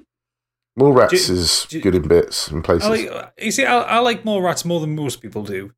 Um, I, I, The I like first Jane Stan Silent Bob. Strike Back. Yeah, I, I like Jay and Silent Bob Strike Back. I did not like Jay and Silent Bob rebooted. Oh no. Mm. Ooh no. That was a film that didn't need to happen. No. Well, that was just a love letter to his actors, wasn't it? And to his family and to Yeah, his actors and to. Jay as well. And yeah. yeah, I think he made it. He made it right. He he pitched it right after he had the heart attack, and I think a lot of the actors that he'd worked with in previous years felt like they actually did want to come out and they wanted to help him. They wanted to help him bounce back, and Mm. it probably did make them feel a bit nostalgic for where they started out because Ben Affleck started in a lot of. Um, They had a big falling out though, didn't they, for years, and now they're friends again and stuff like that.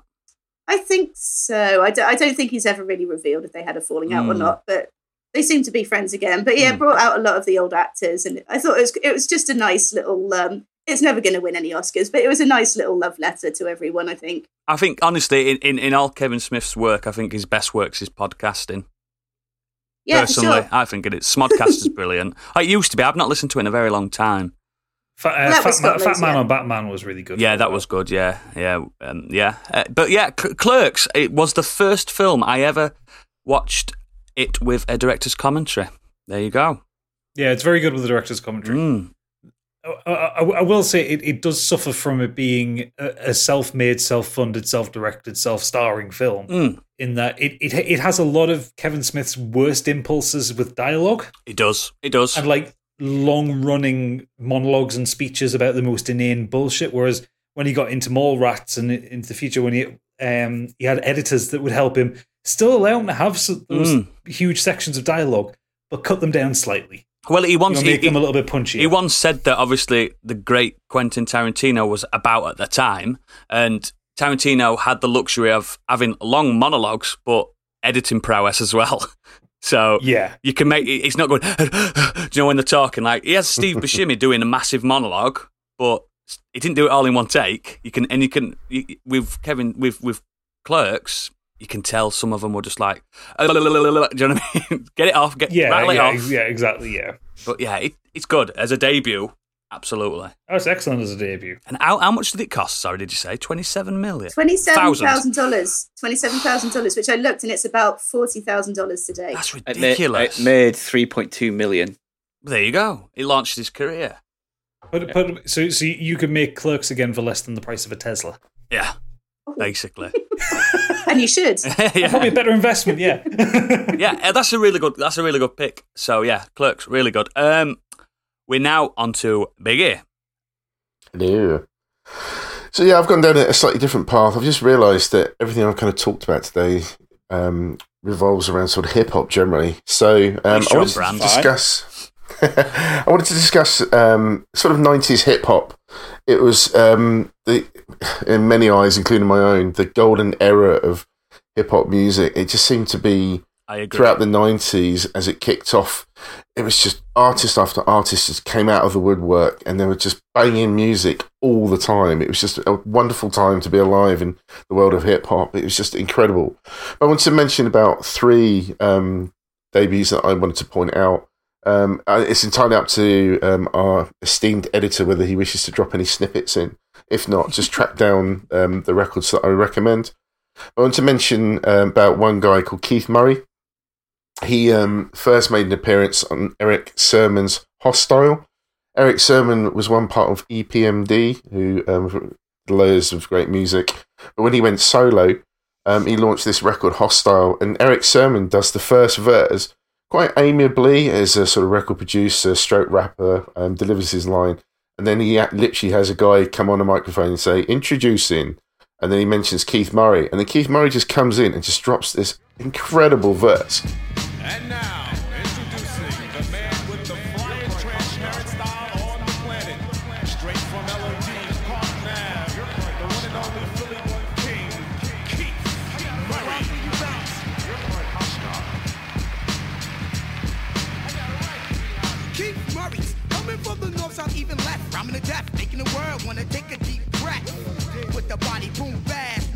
bash, my paragraph human behavior in a psychopath. Ooh, I might lose my cool and break fool and pull out my get busy tools. I write um, Keith Murray from that got signed um, and ended up having quite a good career at one point until he went a bit crazy, attacked a guy with a bar stool, and then went on the lam for a month before he handed himself in. What a legacy. Um, but yeah, just for an absolute cracking verse. Um, and, and in the world of hip hop, if you're going to make an appearance, you literally, as, as you guessed on a, a record, you need to. You've got to kick the doors down, haven't you? You have to if you're going to make an impact. And Keith Murray certainly did that. Hmm. Um, the second guy I want to mention is Nas. Yeah. Um, he appeared on Main Sources live at the barbecue, and again he opened that track, um, and it was just incredible, and an amazing verse from a, literally an unknown guy. From my brain just like a rifle. Stampede the stage, I leave the microphone split. Play Mr. Tuffy while I'm on some pretty tone shit. Verbal assassin, my architect pleases. When I was 12, I went to hell for snuffing Jesus. Nasty Nas is a rebel to America. Police murderer, I'm causing hysteria. My troops roll up with a strange force. I was trapped in a cage and lit out by the main source. Swimming in women like a lifeguard. Put on a bullet. He went on to release another single called Half Time, which ended up appearing on a soundtrack to the movie Zebrahead.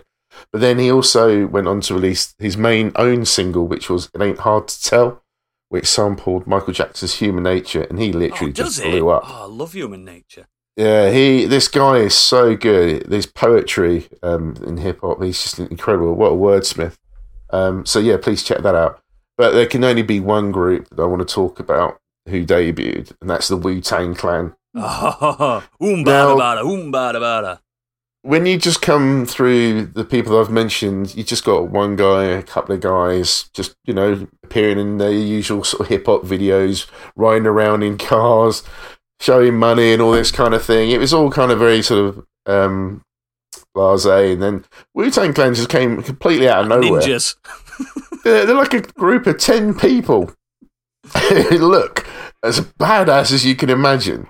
Um, their first single, which was called Protect Your Neck, wasn't too bad. I like it.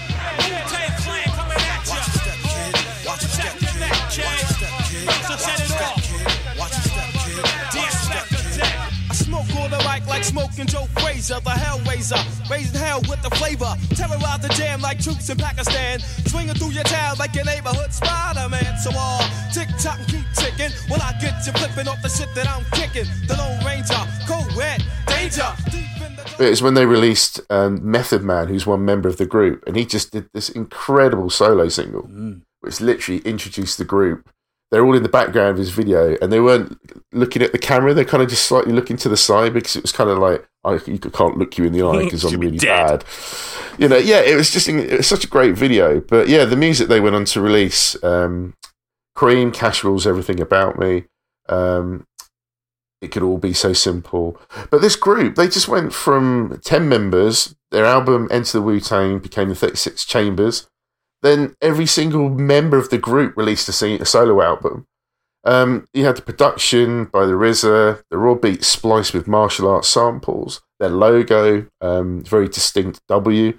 Um, the clothing, they launched the clothing, a library of albums, single guest appearances, Video game. but yeah, within the first year, they had 300 affiliates. I mean, it's just incredible. in the- are you in the Producers, Wu-Tang CEOs. Clan? No, I'm not. I wish I could spit bars. but um, yeah, it, it was just something about that group, the way they launched, just the, the threat of this group from Staten Island.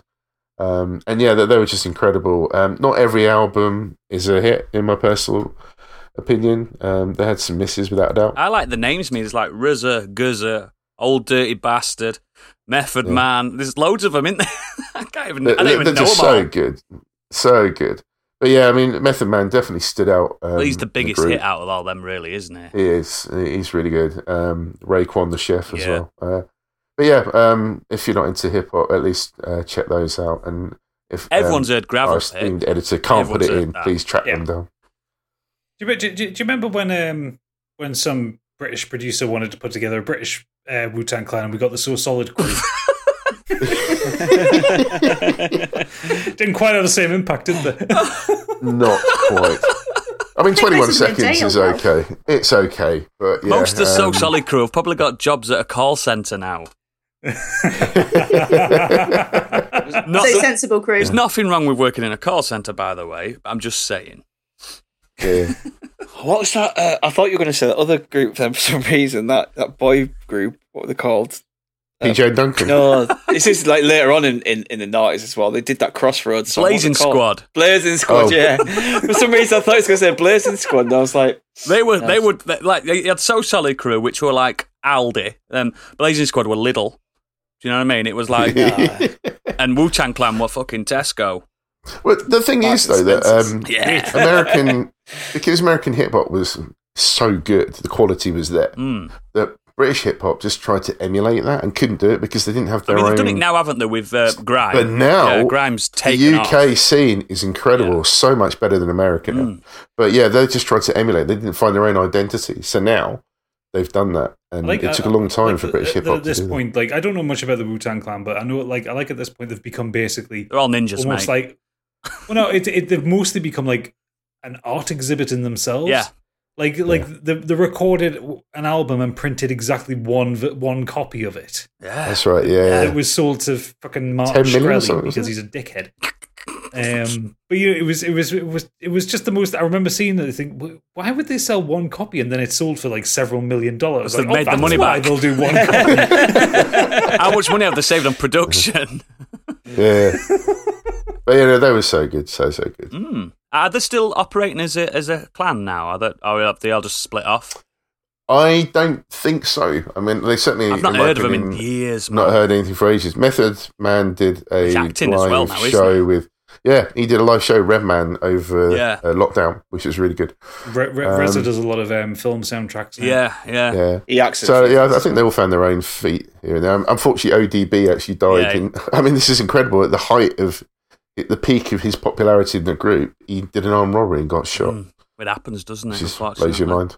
But yeah, ah, brilliant though. So we'll move back on to Stig.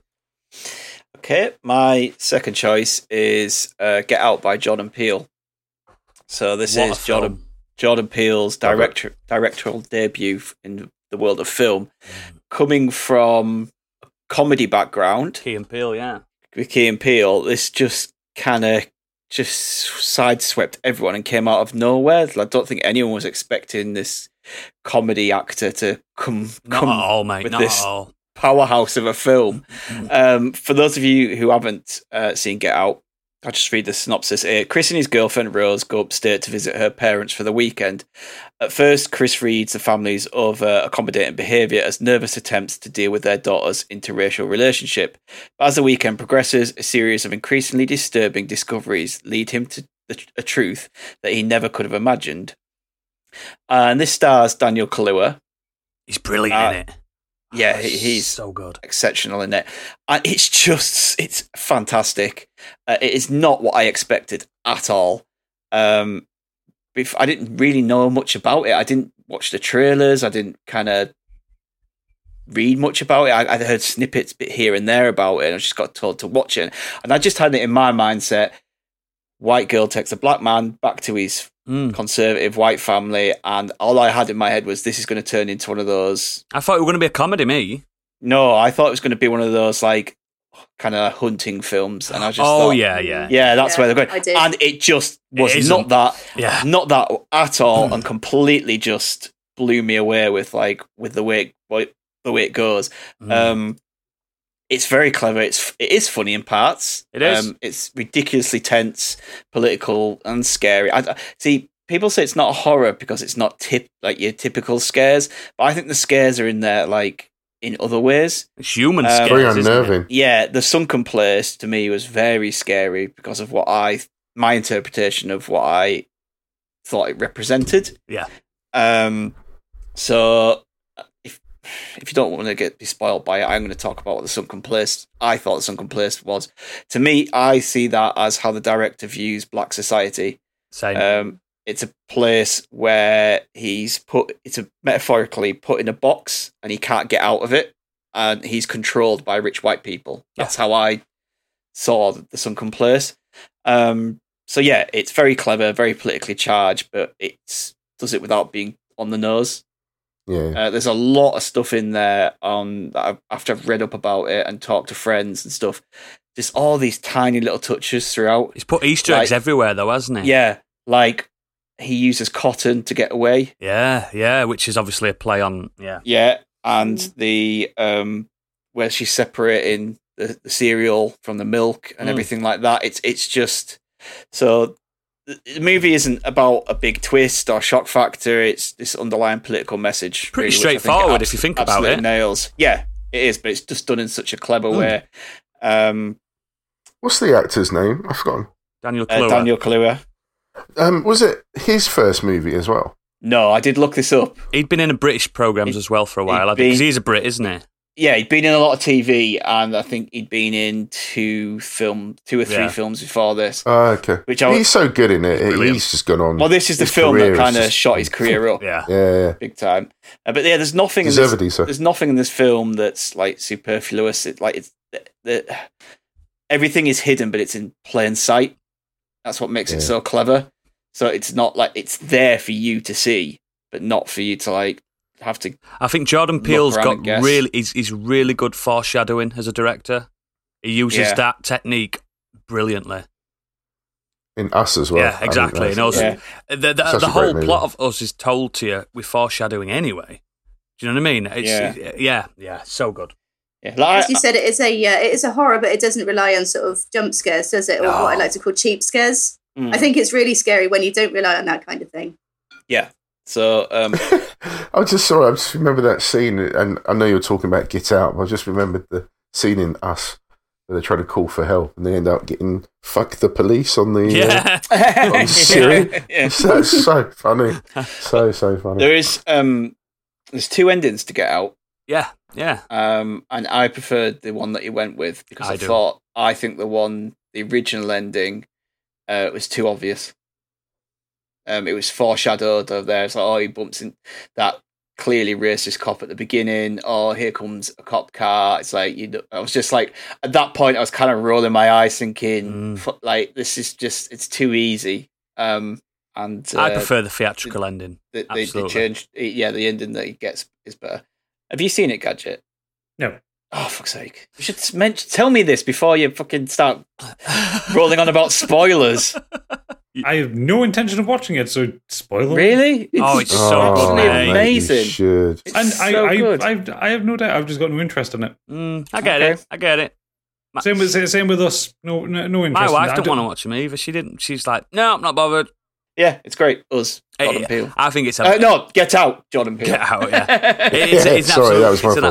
absolute banging debut. It's Yeah. it's it's a it's a full on like eight to nine out of ten film for me. I, I there's no wasted space on it. So yeah, um, gadget. Next, please. Yeah. So, so my my second one, um, just because I, I I know that we're going to get copyright strike to fuck with uh, Biggie's choices. I'm going to just I'm going to put You something don't that have to put them on- in. You don't have to. Oh no, I'm putting them in. Um, I'm going to put I'm going to put in something that was released on Warner Music because why not make that on YouTube? uh, I'm going to talk about one of my favorite albums of all time, uh, Hybrid Theory by Linkin Park. ah, Yeah. seminal. Because because in, in my mind I'm always 14. Mm, forever. Yes, absolutely. So uh, this was released. Um, if you want to make you feel old, October the 24th in the year 2000. Blech, blech. Yes, 21 years old That this makes me sick. Oh no! Um, Oh. This was the this was the de- the debut release by um, uh, American rock band Linkin Park. Hmm. I was trying to think that uh, are they from anywhere in particular? No, they're just from all over America. You've all heard of them. yeah, it's possibly one of the most genre defining nu metal albums there was, at least towards like the later end of what it, what nu metal was, because. You had like kind of Korn were one of the first ones, really weren't they, in like the mid '90s, who kind of put together rap and rock. in Korn was so embarrassing. I'm sorry, guys, but so embarrassing. Never listen to. it. you don't need to. Yeah, I like some Nah, I- Korn tracks. I love Yeah, Korn. Korn, yeah, Korn, Yeah. Korn, Korn were brilliant. They had some really deep and involving lyrics like boom, da, boom, da, boom, go. um, but yeah, so so like so Linkin Park kind of they was they were in a very similar style to like Korn um, and bands like that who were who were big in the nineties who fused rap and rock together. Mm. But by the time it got to the year 2000, when Linkin Park kind of hit the scene, you know, big major labels were getting involved with it, and the production was getting very slick, and the sound was getting very slick. And I, th- I think Hybrid Theory is the pinnacle of what um, could be achieved with fusing rap rock together, adding in samples, putting in a DJ, and that kind of thing, and having that kind of fusion between b- between metal and more kind of um, hip hop based music. I couldn't agree more. Um, they're a six piece band um, with two singers because why not go to the extreme excesses? Um, one one of the singers, Mike Shinoda, was also there, the guitar player and keyboard player, MC. and one of the DJs, and yeah, and he was he was more of a rapper than anything. And then you had the late great Chester Bennington, who was the kind of the lead singer, the clean vocalist. I say clean vocalist, with a lot of he had dirty vocals. some in there as pipes well. on him. Whew. Oh, that man's voice! Oh, he could so sing. Good. Oh. Um, one of one of the greatest singers of a generation. Absolutely. Um, and yeah, we, he sadly died a few years ago. Um, and it's just it's an album that for me when it hit, I remember I remember when I was just kind of getting into rock music when this album landed, and I remember being a little innocent young me being a little freaked out by the video for um, One Step Closer. Oh yeah. Because it was this kind of weird, edgy, fucking people with bright red hair, Faces and right up close to the camera. Screaming at the camera. Yeah. yeah, ninjas and shit like that. And I was just like, oh, oh no, oh no, no, no, no, no. Why is there Don't like ninjas in it? Yeah, why are there ninjas? There in is. this? It's weird. I don't think I've seen the video. It's, it's just like they went, they went, we've got a bit of budget left. What should we put in it? Ninjas. How much Get do the ninjas ninjas always, Yeah. always default to ninjas every time. Yeah, and it, it- I remember then it was just one day I just sat down and watched the video. I thought, this is a fucking banger. This, this is mm. excellent.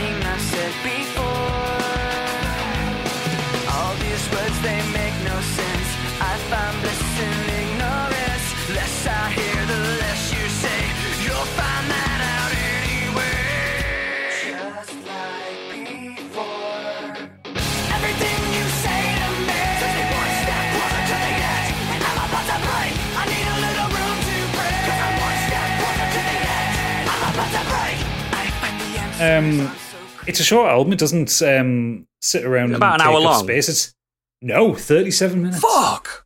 Really? I, listened to it the other, when you mentioned that you were going to do this yesterday when I was cleaning. I put the album from start to finish. So it's so good. Yeah, I thought it were But longer.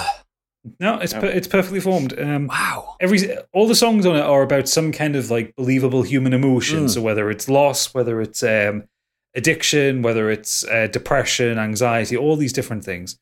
Um, and it, the the album goes along at a at a at a at a fair clip. It's re- like I said, it's forty minute long album. It's really quick to get through, but everything just flows so perfectly from one song to the next. Mm. And some of the songs are really heavy. Like "With You" is one of the heaviest songs I've ever heard. Yeah, it's pretty heavy, isn't it? Um, Yeah, and um, points of authority as well, stuff like that. Like, the- I mean, Crawling's got quite a heavy chorus, which you don't usually see. It's usually the other way around, isn't it? Heavy, Yeah. then into a more melodic chorus, but that's quite a heavy vocal on Crawling. see, it annoys me that "Crawling" was one of the big singles from it Mm, because it's not that is the my least favorite song Yeah, on the album. It's not the best. if if if only because it's it's just the delivery of the chorus. Yeah. That long crawling in. Yeah. It's like, but it's almost it's it's in tune, but it's almost like it's out of tune, and Mm. it really Yeah. grates on me would, every you, would you say that it's crawling under your skin? In his ears. Maybe. The Doom. Um, See, I look back at that album with almost sort of a sense of guilt because when it first came out, I felt almost as if they were a very packaged nu metal band. They were on, I think Oh, they they were released were. on, yeah, they were released on, I think it was it Roadrunner Records and produced by Ross Robinson, and there were a lot of bands They at just the time. picked 'em out of- No, it was yeah. it was it was it was Wa- it was Warner Brothers, and they were produced by Don Gilmore. Warner Brothers. Mm. Um, so I kind of look back and think, you know, that they were packaged and they're deliberately trying to appeal to teenagers, angsty teenagers, and It worked. obviously well it, wo- yeah firstly it worked but also looking back now and seeing what you know the end that chester bennington met and I, I sort of feel you know he wasn't trying to appeal to anyone. This was this was coming from him. This was actually what he was feeling. yeah, he was being honest with his lyrics, wasn't he? Yeah absolutely Mm. Yeah, and, and and the thing is, it's very easy to be cynical around that time because there were a lot of bands that were Oh, like that. yeah. Like everyone remembers Crazy Town, Or Adema. and they, it were, well, Crazy Town were actually a manufactured nu metal band. Yeah. They didn't know each They were other, put they, together by before a that? record. No, Yeah, nope, they were put together that. by a record label. Uh, Ed- Adema were another one who I think that I think that they they only kind of got a record deal because the lead singer was Jonathan Davis's cousin. Yeah, guys, you need to spike your hair up or you're not being in this music video. exactly. Yeah. That's me fucked. Um, but like um, hybrid theory also was, was kind of like it was almost like an anathema to like other albums that were at the time. So like the other kind of the other big nu metal bands at the time were Limp Bizkit, Rocking the who set. were this. Yep, who were this kind of very braggadocious, very intense, Misogynistic. in your face band. Bunch of Right, wankers. baby. Well, You know Fred what Durst was a wanker. is. Keep on rolling.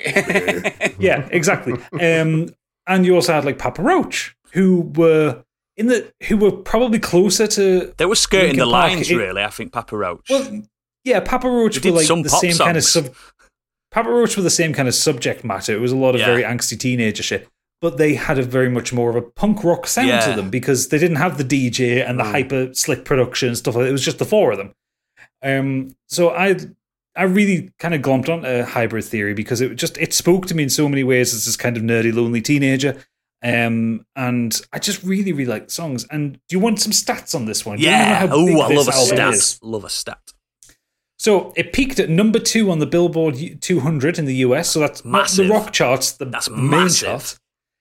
In America, it went 12 times platinum, which is 12 million copies. Jesus. Worldwide, sold 27 million copies. Whoa. It's the best selling debut album since Appetite for Destruction. Fuck. Hmm. Nice. And bear in mind, it was released in the year 2000. It is still the best selling rock album of this century. Whoa.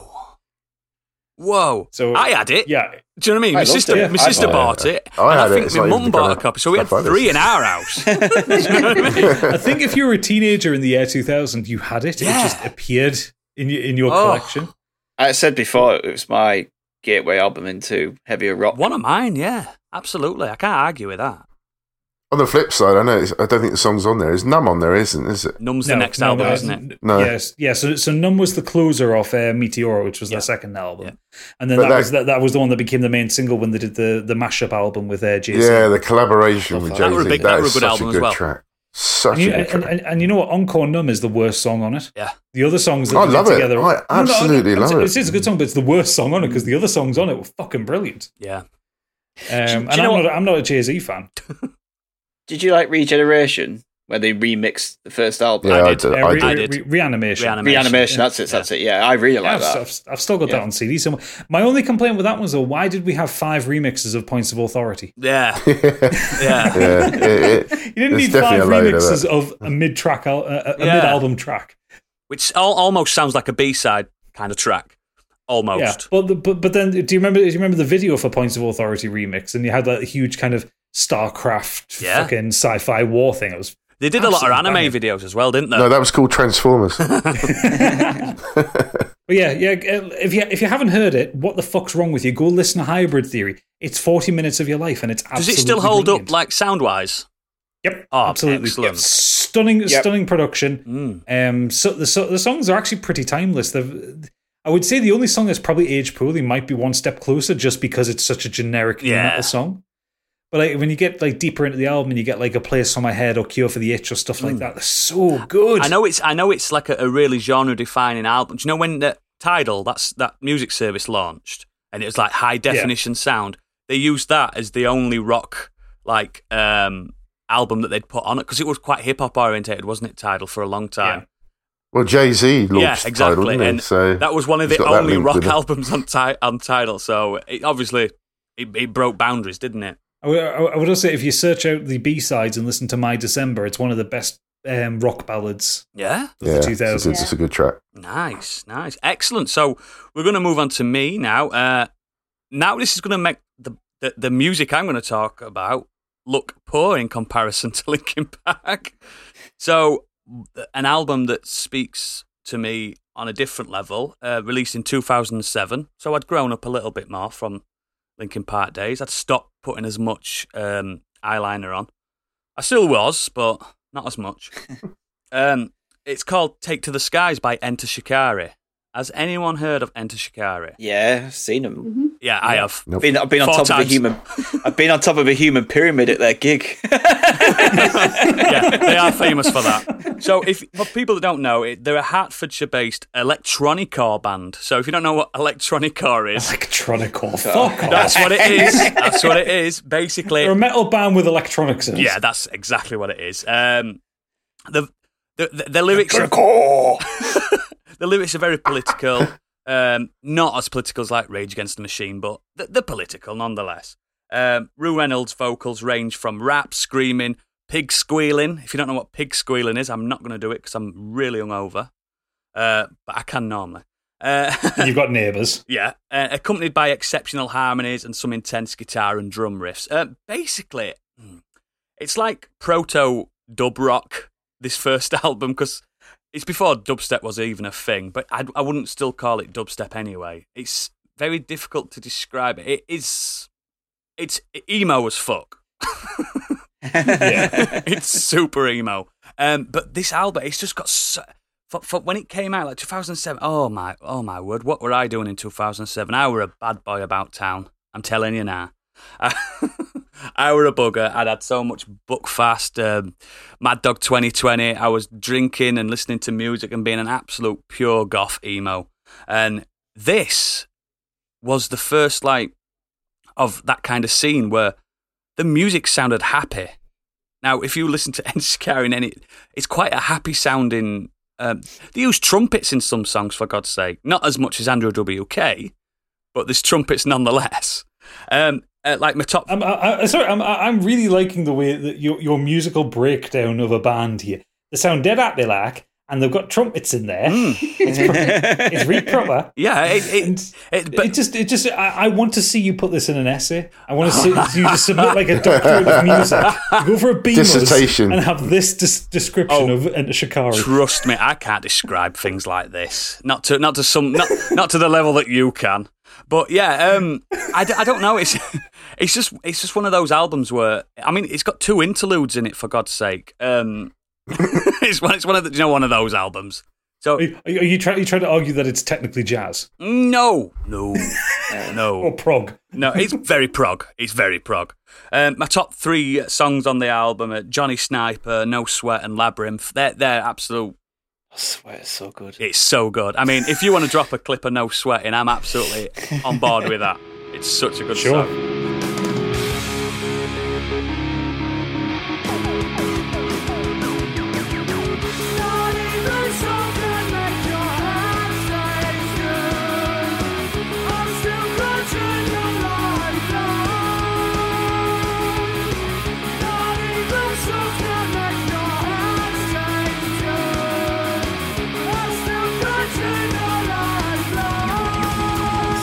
Uh, the album uh, sold well for a. Um, it was self distributed as well. It sold 200,000 copies worldwide. Now, they weren't attached to a label when this album came out.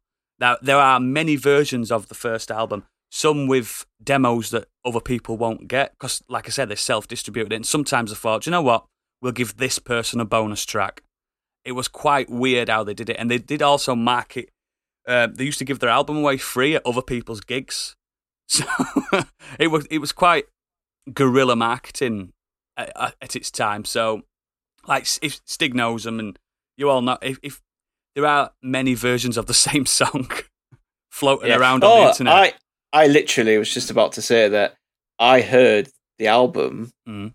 pretty much all the songs on it, but just rock versions with no Yeah. electronic Yeah. electronical music it, like in there. Yeah. So when they released it with all like, like, the do all that stuff in, I was a bit like a, little bit disappointed at Mm. to start with because I was like, oh, I liked the heavy versions. yeah, yeah, But the more I listened to it, I was like, actually, this is great. And then when you see it live it's crazy, isn't with it? with all the lasers and all the other I mean, he, he has LEDs on his um, guitar inlays and everything. Yeah, it it's makes- like shining it in your it- eyes. It's crazy. it makes it work. Like, Mm. But yeah, it's just a, a really good take to the skies. It's an absolutely cracking album. Unfortunately, I feel like the band's got very, and I don't want to be a hipster about it, but they've got very radio friendly lately. Um, Yep. they've just released a new album, and it does. It sounds like something that's on Radio One. You know what I mean? It's you- Well, they are- started are getting you ready try, are you one. try, are you trying to pull that you liked them before they were cool? no, I didn't know because I was introduced to them by being at another band's gig and them handing fucking CDs out. Please listen I- to us. I liked them before Yeah. they were cool. Stig probably did. Stig probably did. But yeah, I know. No, they are radio friendly now. They have, they're the type of band that BBC, that Radio One play. Yeah. They they get they end up at like one big weekend. I think. Yeah, that's they what I do go to download. They are like download, and I saw them after that first album came out, and me and my friend I was like, we have to go see these Yeah, in the Radio crazy. One, the Radio One tent at Mm. Leeds, and it was jam packed. yeah. Like because obviously because that album And that's not even main stage. Yeah, that bang, that album had banged so much that the, Mm. the, the the the people were just piling out of the actual tent, like it Yeah. was that full. Yeah, and then they moved into the main stage, and it doesn't work as It well. doesn't. Because No. like Rou Reynolds used to just jump into the crowd half at time and do half a set in the crowd. Yeah, so yeah. There's certain bands that just like when you see them at a festival, mm. they do not work on the main stage, but put them in a tent. Yeah. it's incredible. Yeah, I think it's because now like, like they're not self-publishing anymore. They're with a big label and stuff. And like the band's openly admitted that they reckon they lost about upwards to about two million pounds in revenue for that first album because they just kept giving it away. but it worked. They got a career out of it. But yeah, and Shikari, Take to the Skies. I think it's a cracking debut album. It's it's in, there's there's video game influences. There's Britishness in it, and it's just stupid party atmosphere metal. It's really good. Definitely recommend it. Um, that that's mine. So we'll move on to Candy. My second choice is Never Mind the Bollocks by the Sex Pistols. See now, I've Enter Shikari, Enter Shikari is now in between Sex Pistols and Linkin Park. it makes it look pathetic. Two hundred thousand copies. Ooh. Uh, yeah, it was released in 1990, uh, 1997, 1977, and it was their first and only release. Mm.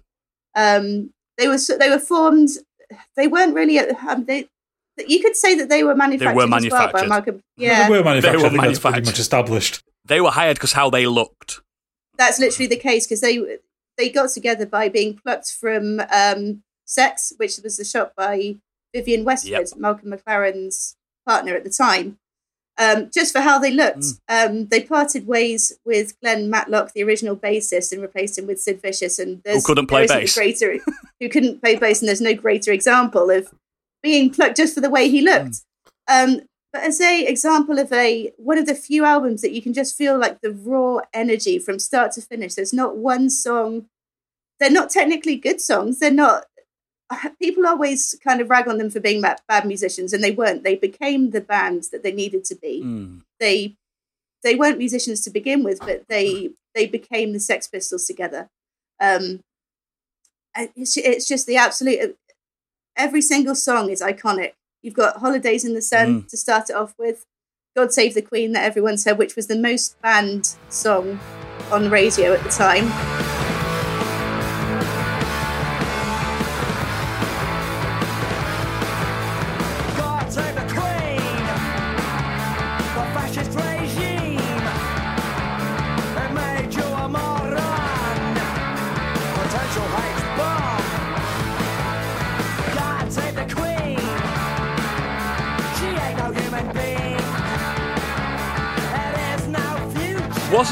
Is it? I don't know if it's a rumor, but I remember reading something about it that the, the the actual Queen said she didn't mind it. I'm pretty sure that. That sounds like something the Queen yeah, I'm pretty sure it's it's like out there as a fact that oh, I don't mind. One doesn't mind this kind of thing. Well, this one, this one's a banger. Yeah, that's what she she, she probably generally didn't care. Yeah, that's what I It's, probably. It's, it's all the Yeah. it's all the other people who speak on the Queen's mm. behalf. Yeah. It's like, That's how the Oh, sound. do you like that frigging in the rigging? she's just there like Great song. shaking her shoulders at a desk. Yeah. Such a, such a silly fucking song, God Save the Queen. It is. Just It the- is so silly. I, I mean, I, I remember first hearing it when I was I was really young, but I also just remember that that, that opening lyric that God save the Queen, her fascist regime. I'm sitting there thinking, but she's not a fascist. Oh, and rhyming Antichrist with Anarchist. yeah. Yeah. Oh, it's awful that bit. Still, still. You hear that lyric and you go, oh.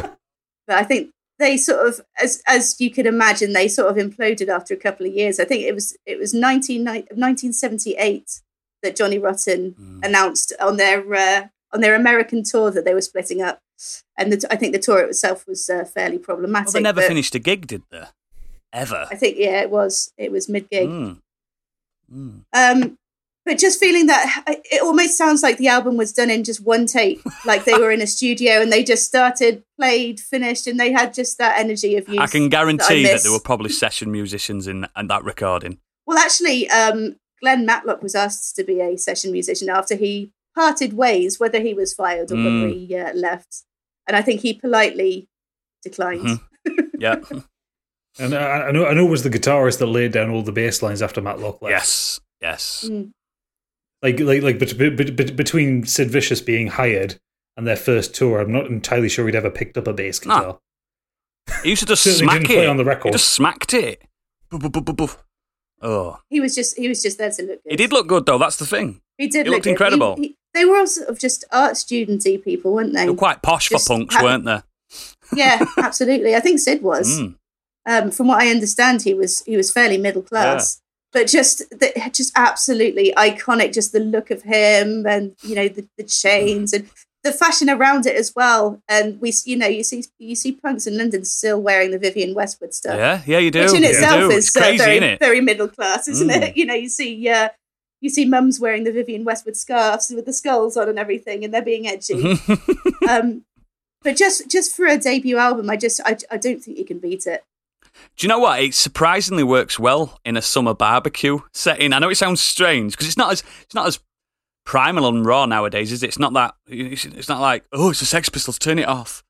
Like, do you know what I mean? My nana knew who the Sex Pistols were. do you know what I mean? Everyone's dad listens to the Yeah, Sex it's it's. it's it, I, I think it's quite uh, institutionalized now. I think it's a British thing, isn't it? It's like Sex Pistols. Yeah, yeah. But at one point, at one you- point, you couldn't. They couldn't even. They couldn't even put the full word "sex." But you know when they were unwritten, written written down in paper, they had to like blur out Sex Pistols, and they called them the Pistols for ages, like in written print and stuff like that. It's crazy. Yeah, the uh, the CD album cover Yeah. is um, that's censored as Yeah, well. isn't it? exactly. Can't say bollocks. Oh Ooh, no. Yeah, I, I agree. It's good. So uh, yeah, we'll move on to Biggie. Oh, back to me. Um, yeah, so uh, the final one I wanted to talk about on this, this weird hip hop theme I've gone down um, is the movie Boyz n the Hood, um, which was the debut movie from John Singleton, Yeah, who sadly passed away a few years ago. Um, for those that don't know, uh, Boyz n the Hood is uh, 1991 American coming of age hood drama. Uh, it was written and directed by John Singleton. Um, of the the weird thing is about being an English hip hop fan in the nineties is that it was all based on America. So you just had all these stories being told within rap music. Um, yes, you had your, um, you know, I'm, I'm I'm with my bitches and hoes and all that kind of shit. As entertaining as it was, but there was a lot of conscious rap out there as well, um, and there was a lot of rap um, that was actually trying to explain what life is like being a black man in certain areas Yeah, like of America, if not all of America. Yeah, and um, it was just this movie came out and kind of solidified that. It came out at the right time. Um, it was a coming of age drama as well, and it, it followed technically three guys. Um, Ice Cube is in it. Who was uh, funny enough? Uh, it was his. Uh, He'd left as an NWA and then he did that film, didn't he? And then he went back with them. Um, and you got Cuba Gooding Jr. was in Yeah. this. Uh, featured Morris Chestnut, Laurence Fishburne, um, a lot of uh, strong black women as well. Nia Long, Regina King, Angela Bassett. Uh, so the, the actual um, cast was excellent as well. Um, and it just followed the the story of um, Trey, who um, is sent to live with his father, which was at Laurence Fishburne. yeah, it is, isn't it? LA. Fucking hell. South Central, and um, his best friend Ricky, and I've forgotten um, Ice Cube's character's name. It's just it'll Cube, mate. me. It's just Ice Cube. It's always been just Ice Cube when he's in a film. but um, yeah, the acting was really, really good. Um, the writer was excellent, and it followed a lot about um, trying to be strong as a black Mm. man. Don't always do what you're told. You know, you, you've got to find your own path and all this kind of thing. And it was, I remember it distinctly because it was the first movie I, personally saw where they um, showed one of the main characters, Ricky. Are we talking about spoilers here? There's no issue about it's spoiling. Like take it. 21 year old. Well, even older. Long old, like 30. 30 year old, yeah. 30 year old. So there's a particular scene where um, the character Ricky manages to get his, I think, his scholarship for where he's Yeah. going. Um, so the family are really proud that he's managed to almost get out Get my of the motherfucking potential scholarship. life. And unfortunately, gets gunned down in front of everybody, and the other guys managed to get away. But it, it just it was the first time I just didn't see that coming when I was that of that age. It was the first movie that kind of pulled that from under my feet. And I was like, fucking hell, I thought he was going to be all right. Mm. And um, yeah, it's it's just really touching movie. It was a great debut. It's Um, a great film. John Singleton film. got uh, nominated. He was the first black American to get nominated as a director, especially particularly on his debut. He was only 24 Mm. when he did that as well.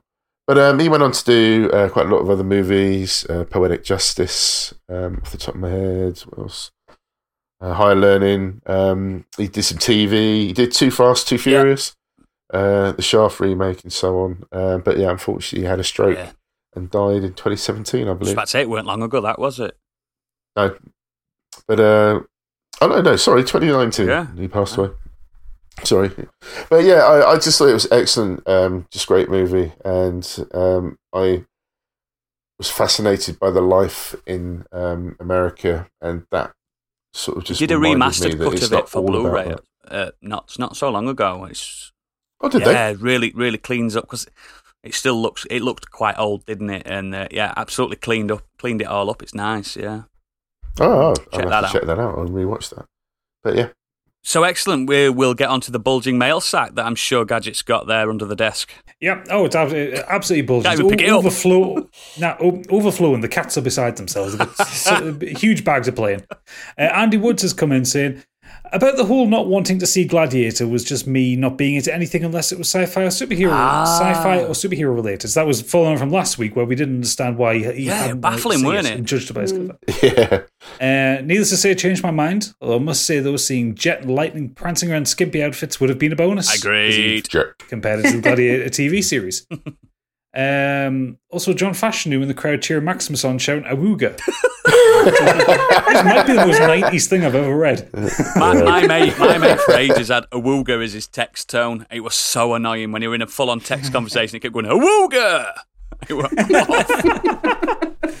It was off. Okay, so but get, getting on to the correspondence we have about this week's subject, uh, De- Deadbeat Punk has come in with a rather small essay this time. oh, He says, "Hello, mountainous escalators. I'd like to direct your attention to Daniel Polansky's debut no- debut novel, The Straight Razor Cure. Uh, sorry, The Straight Razor Cure, the first entry in the Lowtown series. A, startling, a startlingly confident debut novel from a writer that has continued to evolve and adapt over the years. His standalone A City Dreaming is especially worth checking out. The Straight Razor Cure revolves around the Warden, a washed up drug dealer that lives in the attic of, a, of his dear friend's pub. Now, as the story unravels, our anti hero makes the round of Lowtown doing his daily shady dealings. It was like reading into a mirror. Two things have become apparent. Polansky has built a beautiful, realistic city. The, this place feels like it exists. Lowtown has a pulse. It's an incredibly difficult thing to achieve. Sir Terry Pratchett achieved this eventually, but not straight off the bat. The second thing is the Warden. This is almost his origin story, details being slowly fed to us as the novel unravels. The troubled anti hero and his surrounding cast are a delight to be introduced to. And when I say anti hero, I mean the warden can be a right cunt at stages. the novel is fantasy based, but leans almost into, into a detective noir novel just as heavily. We have corrupt law, several factions of criminal organizations on different levels, deep running character connections, mystery, and intrigue. Hard to example sections of this book that excel without delivering, delving into spoilers.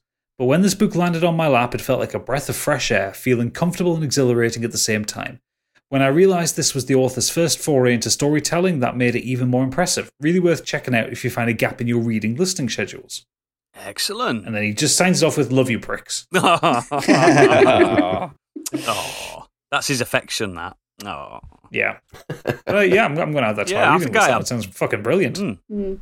Um, former best boy Angry Kurt has come in. Yeah, yeah. He's been sacked. saying, saying, Hi, chaps. First off, apologies for the offence caused last week. Working very hard to regain my best boy status. Going to take a, You got a long way to go, yeah, mate. a long way to go. A few suggestions here, including a sporting one.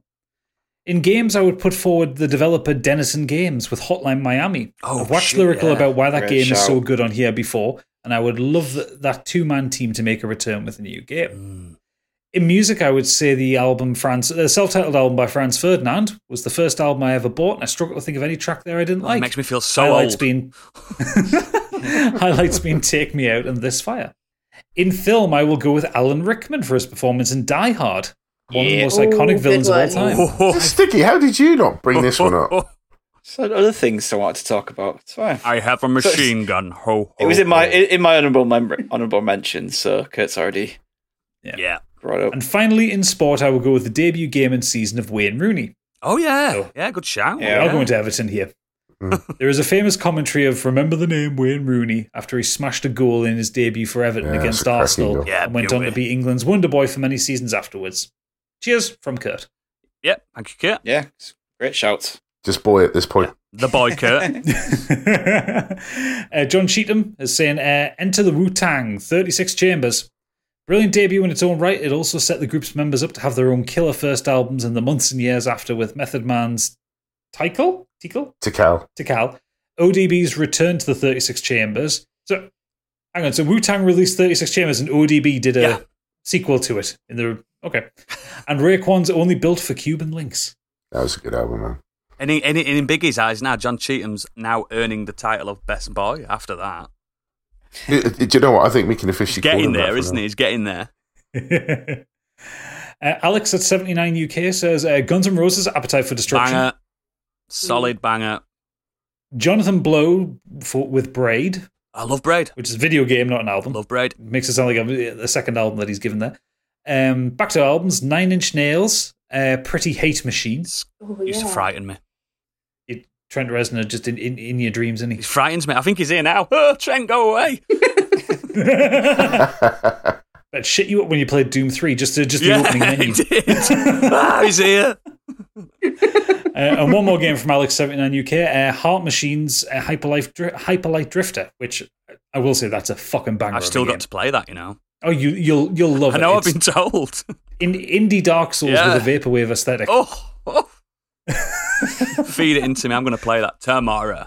Make that your next stream game. Ooh, yeah. Uh, Pete Beckett's come in saying uh, Dream Theater's first album, When Dream and Day Unite, it showed the technical ability of each musician fantastically well. While it's not as heavy as their subsequent efforts, it's a piece of glorious 80s prog greatness and an excellent debut album. I'll it's stand up on super that one. progressive, that album. It's also super cheesy as well, Yeah. and it doesn't have their it doesn't have their main vocalist No. James LaBrie on it. It's a bit cheesy in places, but it's quite wonderful Mm. in the weirdest way. Agreed. Um, that Efkin guy has come in with uh, Chuck Palahniuk, Fight Club. But Yeah. We don't talk about that. No, no, we don't. I found that book quite difficult to read when I first read it. I've read it subsequently afterwards, but I, I, I found it a bit difficult. Same, I, I did that with um, Train Spotting as well.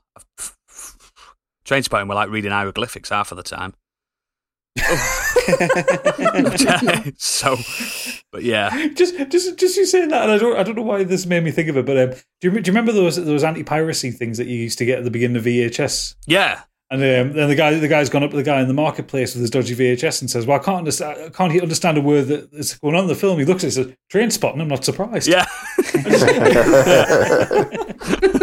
Piracy's a crime. Would you steal a car? Why steal a movie? Would you download a car? Yeah. Oh, the IT version of that one's so good. Uh, Ray is coming saying, "Hi, modern escapism. Since there's not a lot, uh, since there is not any other game registered under Chance Agency, I assume NeoCab is the first work of the studio. If this is true, the game is a strong self-introduction. Visual novels are all about choosing dialogue to further the story. However, this practice eventually conditions gamers into guessing the logical answers. By applying a simple color system, emotion is introduced as a gameplay element for NeoCab. As a result, frequently speaking against your heart to please the listener will only push you into a negative emotional state, preventing the protagonist from making certain responses. Hmm. By restricting rushing to the next story bits, the, the game slows down its pace, giving gamers time to empathize with those characters. And submerging in its wonderful writing, soft soundtrack, as well as reflection for how to stay human under the expansion of technology. Though still a relatively unknown game, for me, NeoCab is the most memorable debut recently, and I'm looking forward to what the newly formed studio will produce in the future. That sounds bloody It interesting. does, doesn't it? When it when when, I, when you, you first said digital novel, I nearly fell asleep. But then, just everything else after that, I was like, oh, okay. The thing is, the thing is, visual novels have a really bad rap, but some of them are fucking. And some of them. Like, shouldn't be described as visual novels either. Some of them have a lot more to it. Yeah, but like Doki Doki Literature Club is fucking hilarious. Oh, yeah, and, and yeah. dark. And Yeah, I played that. Weird and scary. And um, Hatoful Boyfriend, which is the pigeon dating simulator. That's just What? That's a thing. it's a thing. Cane and Rinse have That, that was a free episode of this. PlayStation Plus game as well. Full Yeah, it was. boyfriend. Hatoful Boyfriend. I'm up for it's that. Fucking, it's fucking mental and also dark as shit. Yeah. It's so dark in places. okay. Um, but yeah, this NeoCab, I'm, Yeah. I'll give it a look. I'll hop on Steam and see what I it's think all I'm about. up for that. Uh, last one up this week, we've got Nimrod Hicks bringing in the late entries. Mm-hmm. Uh, Dear Mainly Eloquent. I haven't listened to last week's pod yet, but given it was the first in ages I didn't contribute to, I'm going to give it a solid 7 out of 10. Not bad, but lacked a little something. For debuts, I give you Jonathan Woodgate at Real Madrid. Yes. Unveiled to a great fanfare, he scored an own goal and then got sent off. Legend. That's how you become a legend. I forgot about that. what a debut. Fucking hell. Uh, but yeah, that's that's the that's the mailbag this week. Perfect. Thank you, everyone, for writing in. Um, yeah, and I think that firmly leads us into the socials and a preview of what's going to be coming next week from Stig. Yep. So you can find us on Twitter at Modern Escapism. On there, you'll find a link to our episodes, socials, and our Discord. If you have any comments, you can either tweet us or email us at g- yeah, modernescapismpod at gmail.com. Uh, if you like to watch gaming streams, you can come watch us at twitch.tv forward slash modern escapism. Uh, Saturdays or Fridays, Oh, depending on Wednesdays, Thursdays, Whenever. Mondays. whenever you see it pop up on live. Oodles might play some Vanquish. I Uh, don't carry know if I'm going to continue with Vanquish, um, truth be told. Um, Oh, it's Oh, really? It was a bit hardcore, um, frantic, and Too too much shooty via bang bang. I don't know. I don't know if I am or not yet. I don't know if I am or not yet, but we'll see. We'll see. I've got other things in- in mind, but we'll see. Right. Bioshock 2? Bioshock Infinite? Maybe. and then on Mondays, Biggie will carry on uh, Biggie Dies as he carries on his playthrough through Dark Souls. And if we if there's no technical hiccups, Gadget and I will actually be on Hivebusters. You've had Uh, so much have- bad luck, you two, with your streams. Yeah, we might have already finished it by the time this comes Yeah, out, but you maybe. never know. We might carry on. But yeah, we uh, last week we went to start it, and Gadget's Xboxing said this is downloaded, and when he loaded up the game, it said it wasn't downloaded. So Yeah. we, we But, played some. but, but for some reason on my hard drive on my on my PC, there was a missing sixty gig because there was sixty gig being taken up by Gears Five. It's weird, Yeah. that, isn't it? It's weird. yeah, And then I w- opened up the game and it says, "Oh, you've got to download sixty gig to play this." I'm like, "Fuck weird. you, Microsoft! Fuck you so much." but we played Knockout City, and The Duel um, of the that was Fates was, born. it was yeah, But Absolutely. yeah. That was that was a lot of fun when it was just us four playing. Good game, It innit? I wasn't too keen when we were playing randoms because I couldn't figure out kind of what I was doing. But when when I when I got to grips with how to do stuff, and when it was just us guys playing against each other, uh, it, was- that was Some lovely was clips from that, haven't we? Yes. Yeah, we'll, we'll definitely have to do another one of those at Yeah, some point. Uldur's, Uldur's not figuring out that he was holding a bomb, and uh, My favourite Yeah, I need to watch How it. was I I supposed if to know seen if the that. ball's ticking, counting down? There's a bomb. I think we went through every emotion, Yeah, didn't we? definitely emotional. And, and and and of course, we also did get um, Candy's absolutely perfect, spot on impression of Oodles' accent. No, yeah, yeah, yeah, it it was was. terrible. I'll uh, I'll wait for my Oscar nomination. Terrible. you, you can have a biggie. Yeah, definitely. No better accolade. Yeah. Uh, also, coming up this weekend, uh, E3 coverage starts, and we're going to be doing some uh, stuff on our Twitch, I believe, regarding that. Yeah. So, Mo- mo- um, most of the main ones we're going to try and cover as watch alongs and um, probably just basically hearing me scream for an hour and a half on each one, or Candy screaming when Todd turns up, and and Gadget screaming when some weird PC game turns up that no one's ever heard of. Yeah, I'm I'm fully waiting for the for the Nintendo one to be there and they say, "Oh, new Switch Pro exclusive requ- requ- requirement for Dragon Quest 4," and watch you die inside. yeah. won't say that. There is no Switch Pro coming. They will rock up and go, "We've got some new hardware," and they'll reveal a couple of coloured Joy-Cons. Joy-Con Pros. yeah, Joy-Cons in the colour of Bowser. and that's Yeah, it. boy. Then they'll walk off. Walk off patting the bums like they as the Asda Asda price. yeah, advert. Uh, we did it, boys. We did it. We did it. but yeah, it's going to be exciting that because it's going to be his first big event that we're just going to be like covering most of it. We've got some, yeah, it's going to be, it's going to be great. It's going to be great. Yep. And uh, yeah, you could if you head over to patreon.com forward slash modern escapism, you'll find our three tiers there um, for the specials. It's five pound for modern escape escapees. That gets you at least one special a month and extended weekly episodes. Uh, five pound for Scorched Sheep, and that will get you early access to Scorched Sheep as well as artwork and uh, suggestions, ad free and suggestions to gadget for NPCs and items. I'm worried about Or- that. I'm getting worried about that. I really am. or if uh, you want to uh, go all out, you seven pound fifty will get you the biggie bundle, and that'll get you everything. It's the best, best deal known to man. Uh, so next week, finally, we are going to do best TV jerks. Yeah. People have been waiting we're for gonna have this. Mhm. Yeah, we're gonna have a bit of fun about it. Not baddies, but jerks. just absolute yeah. Absolute bellends. We're not talking about evil. TV. Yeah, Knobheads. the ones you love to hate, kind of thing Mm. as well. Like uh, Yeah. just people who are just yeah bellends. Think Mike the best way to Baldwin from describe it. Coronation Street. Knobhead. And as ever, uh, leave us a five star review on Apple Podcasts or whether you listen to us. Excellent. Thank you very much. And that is the show for now. Um, I think we can all agree that it was Candy's finest debut she's ever had. So oh, Thank you very much. you've Absolutely. absolutely knocked it out of the park. And we will see you next week. Good night.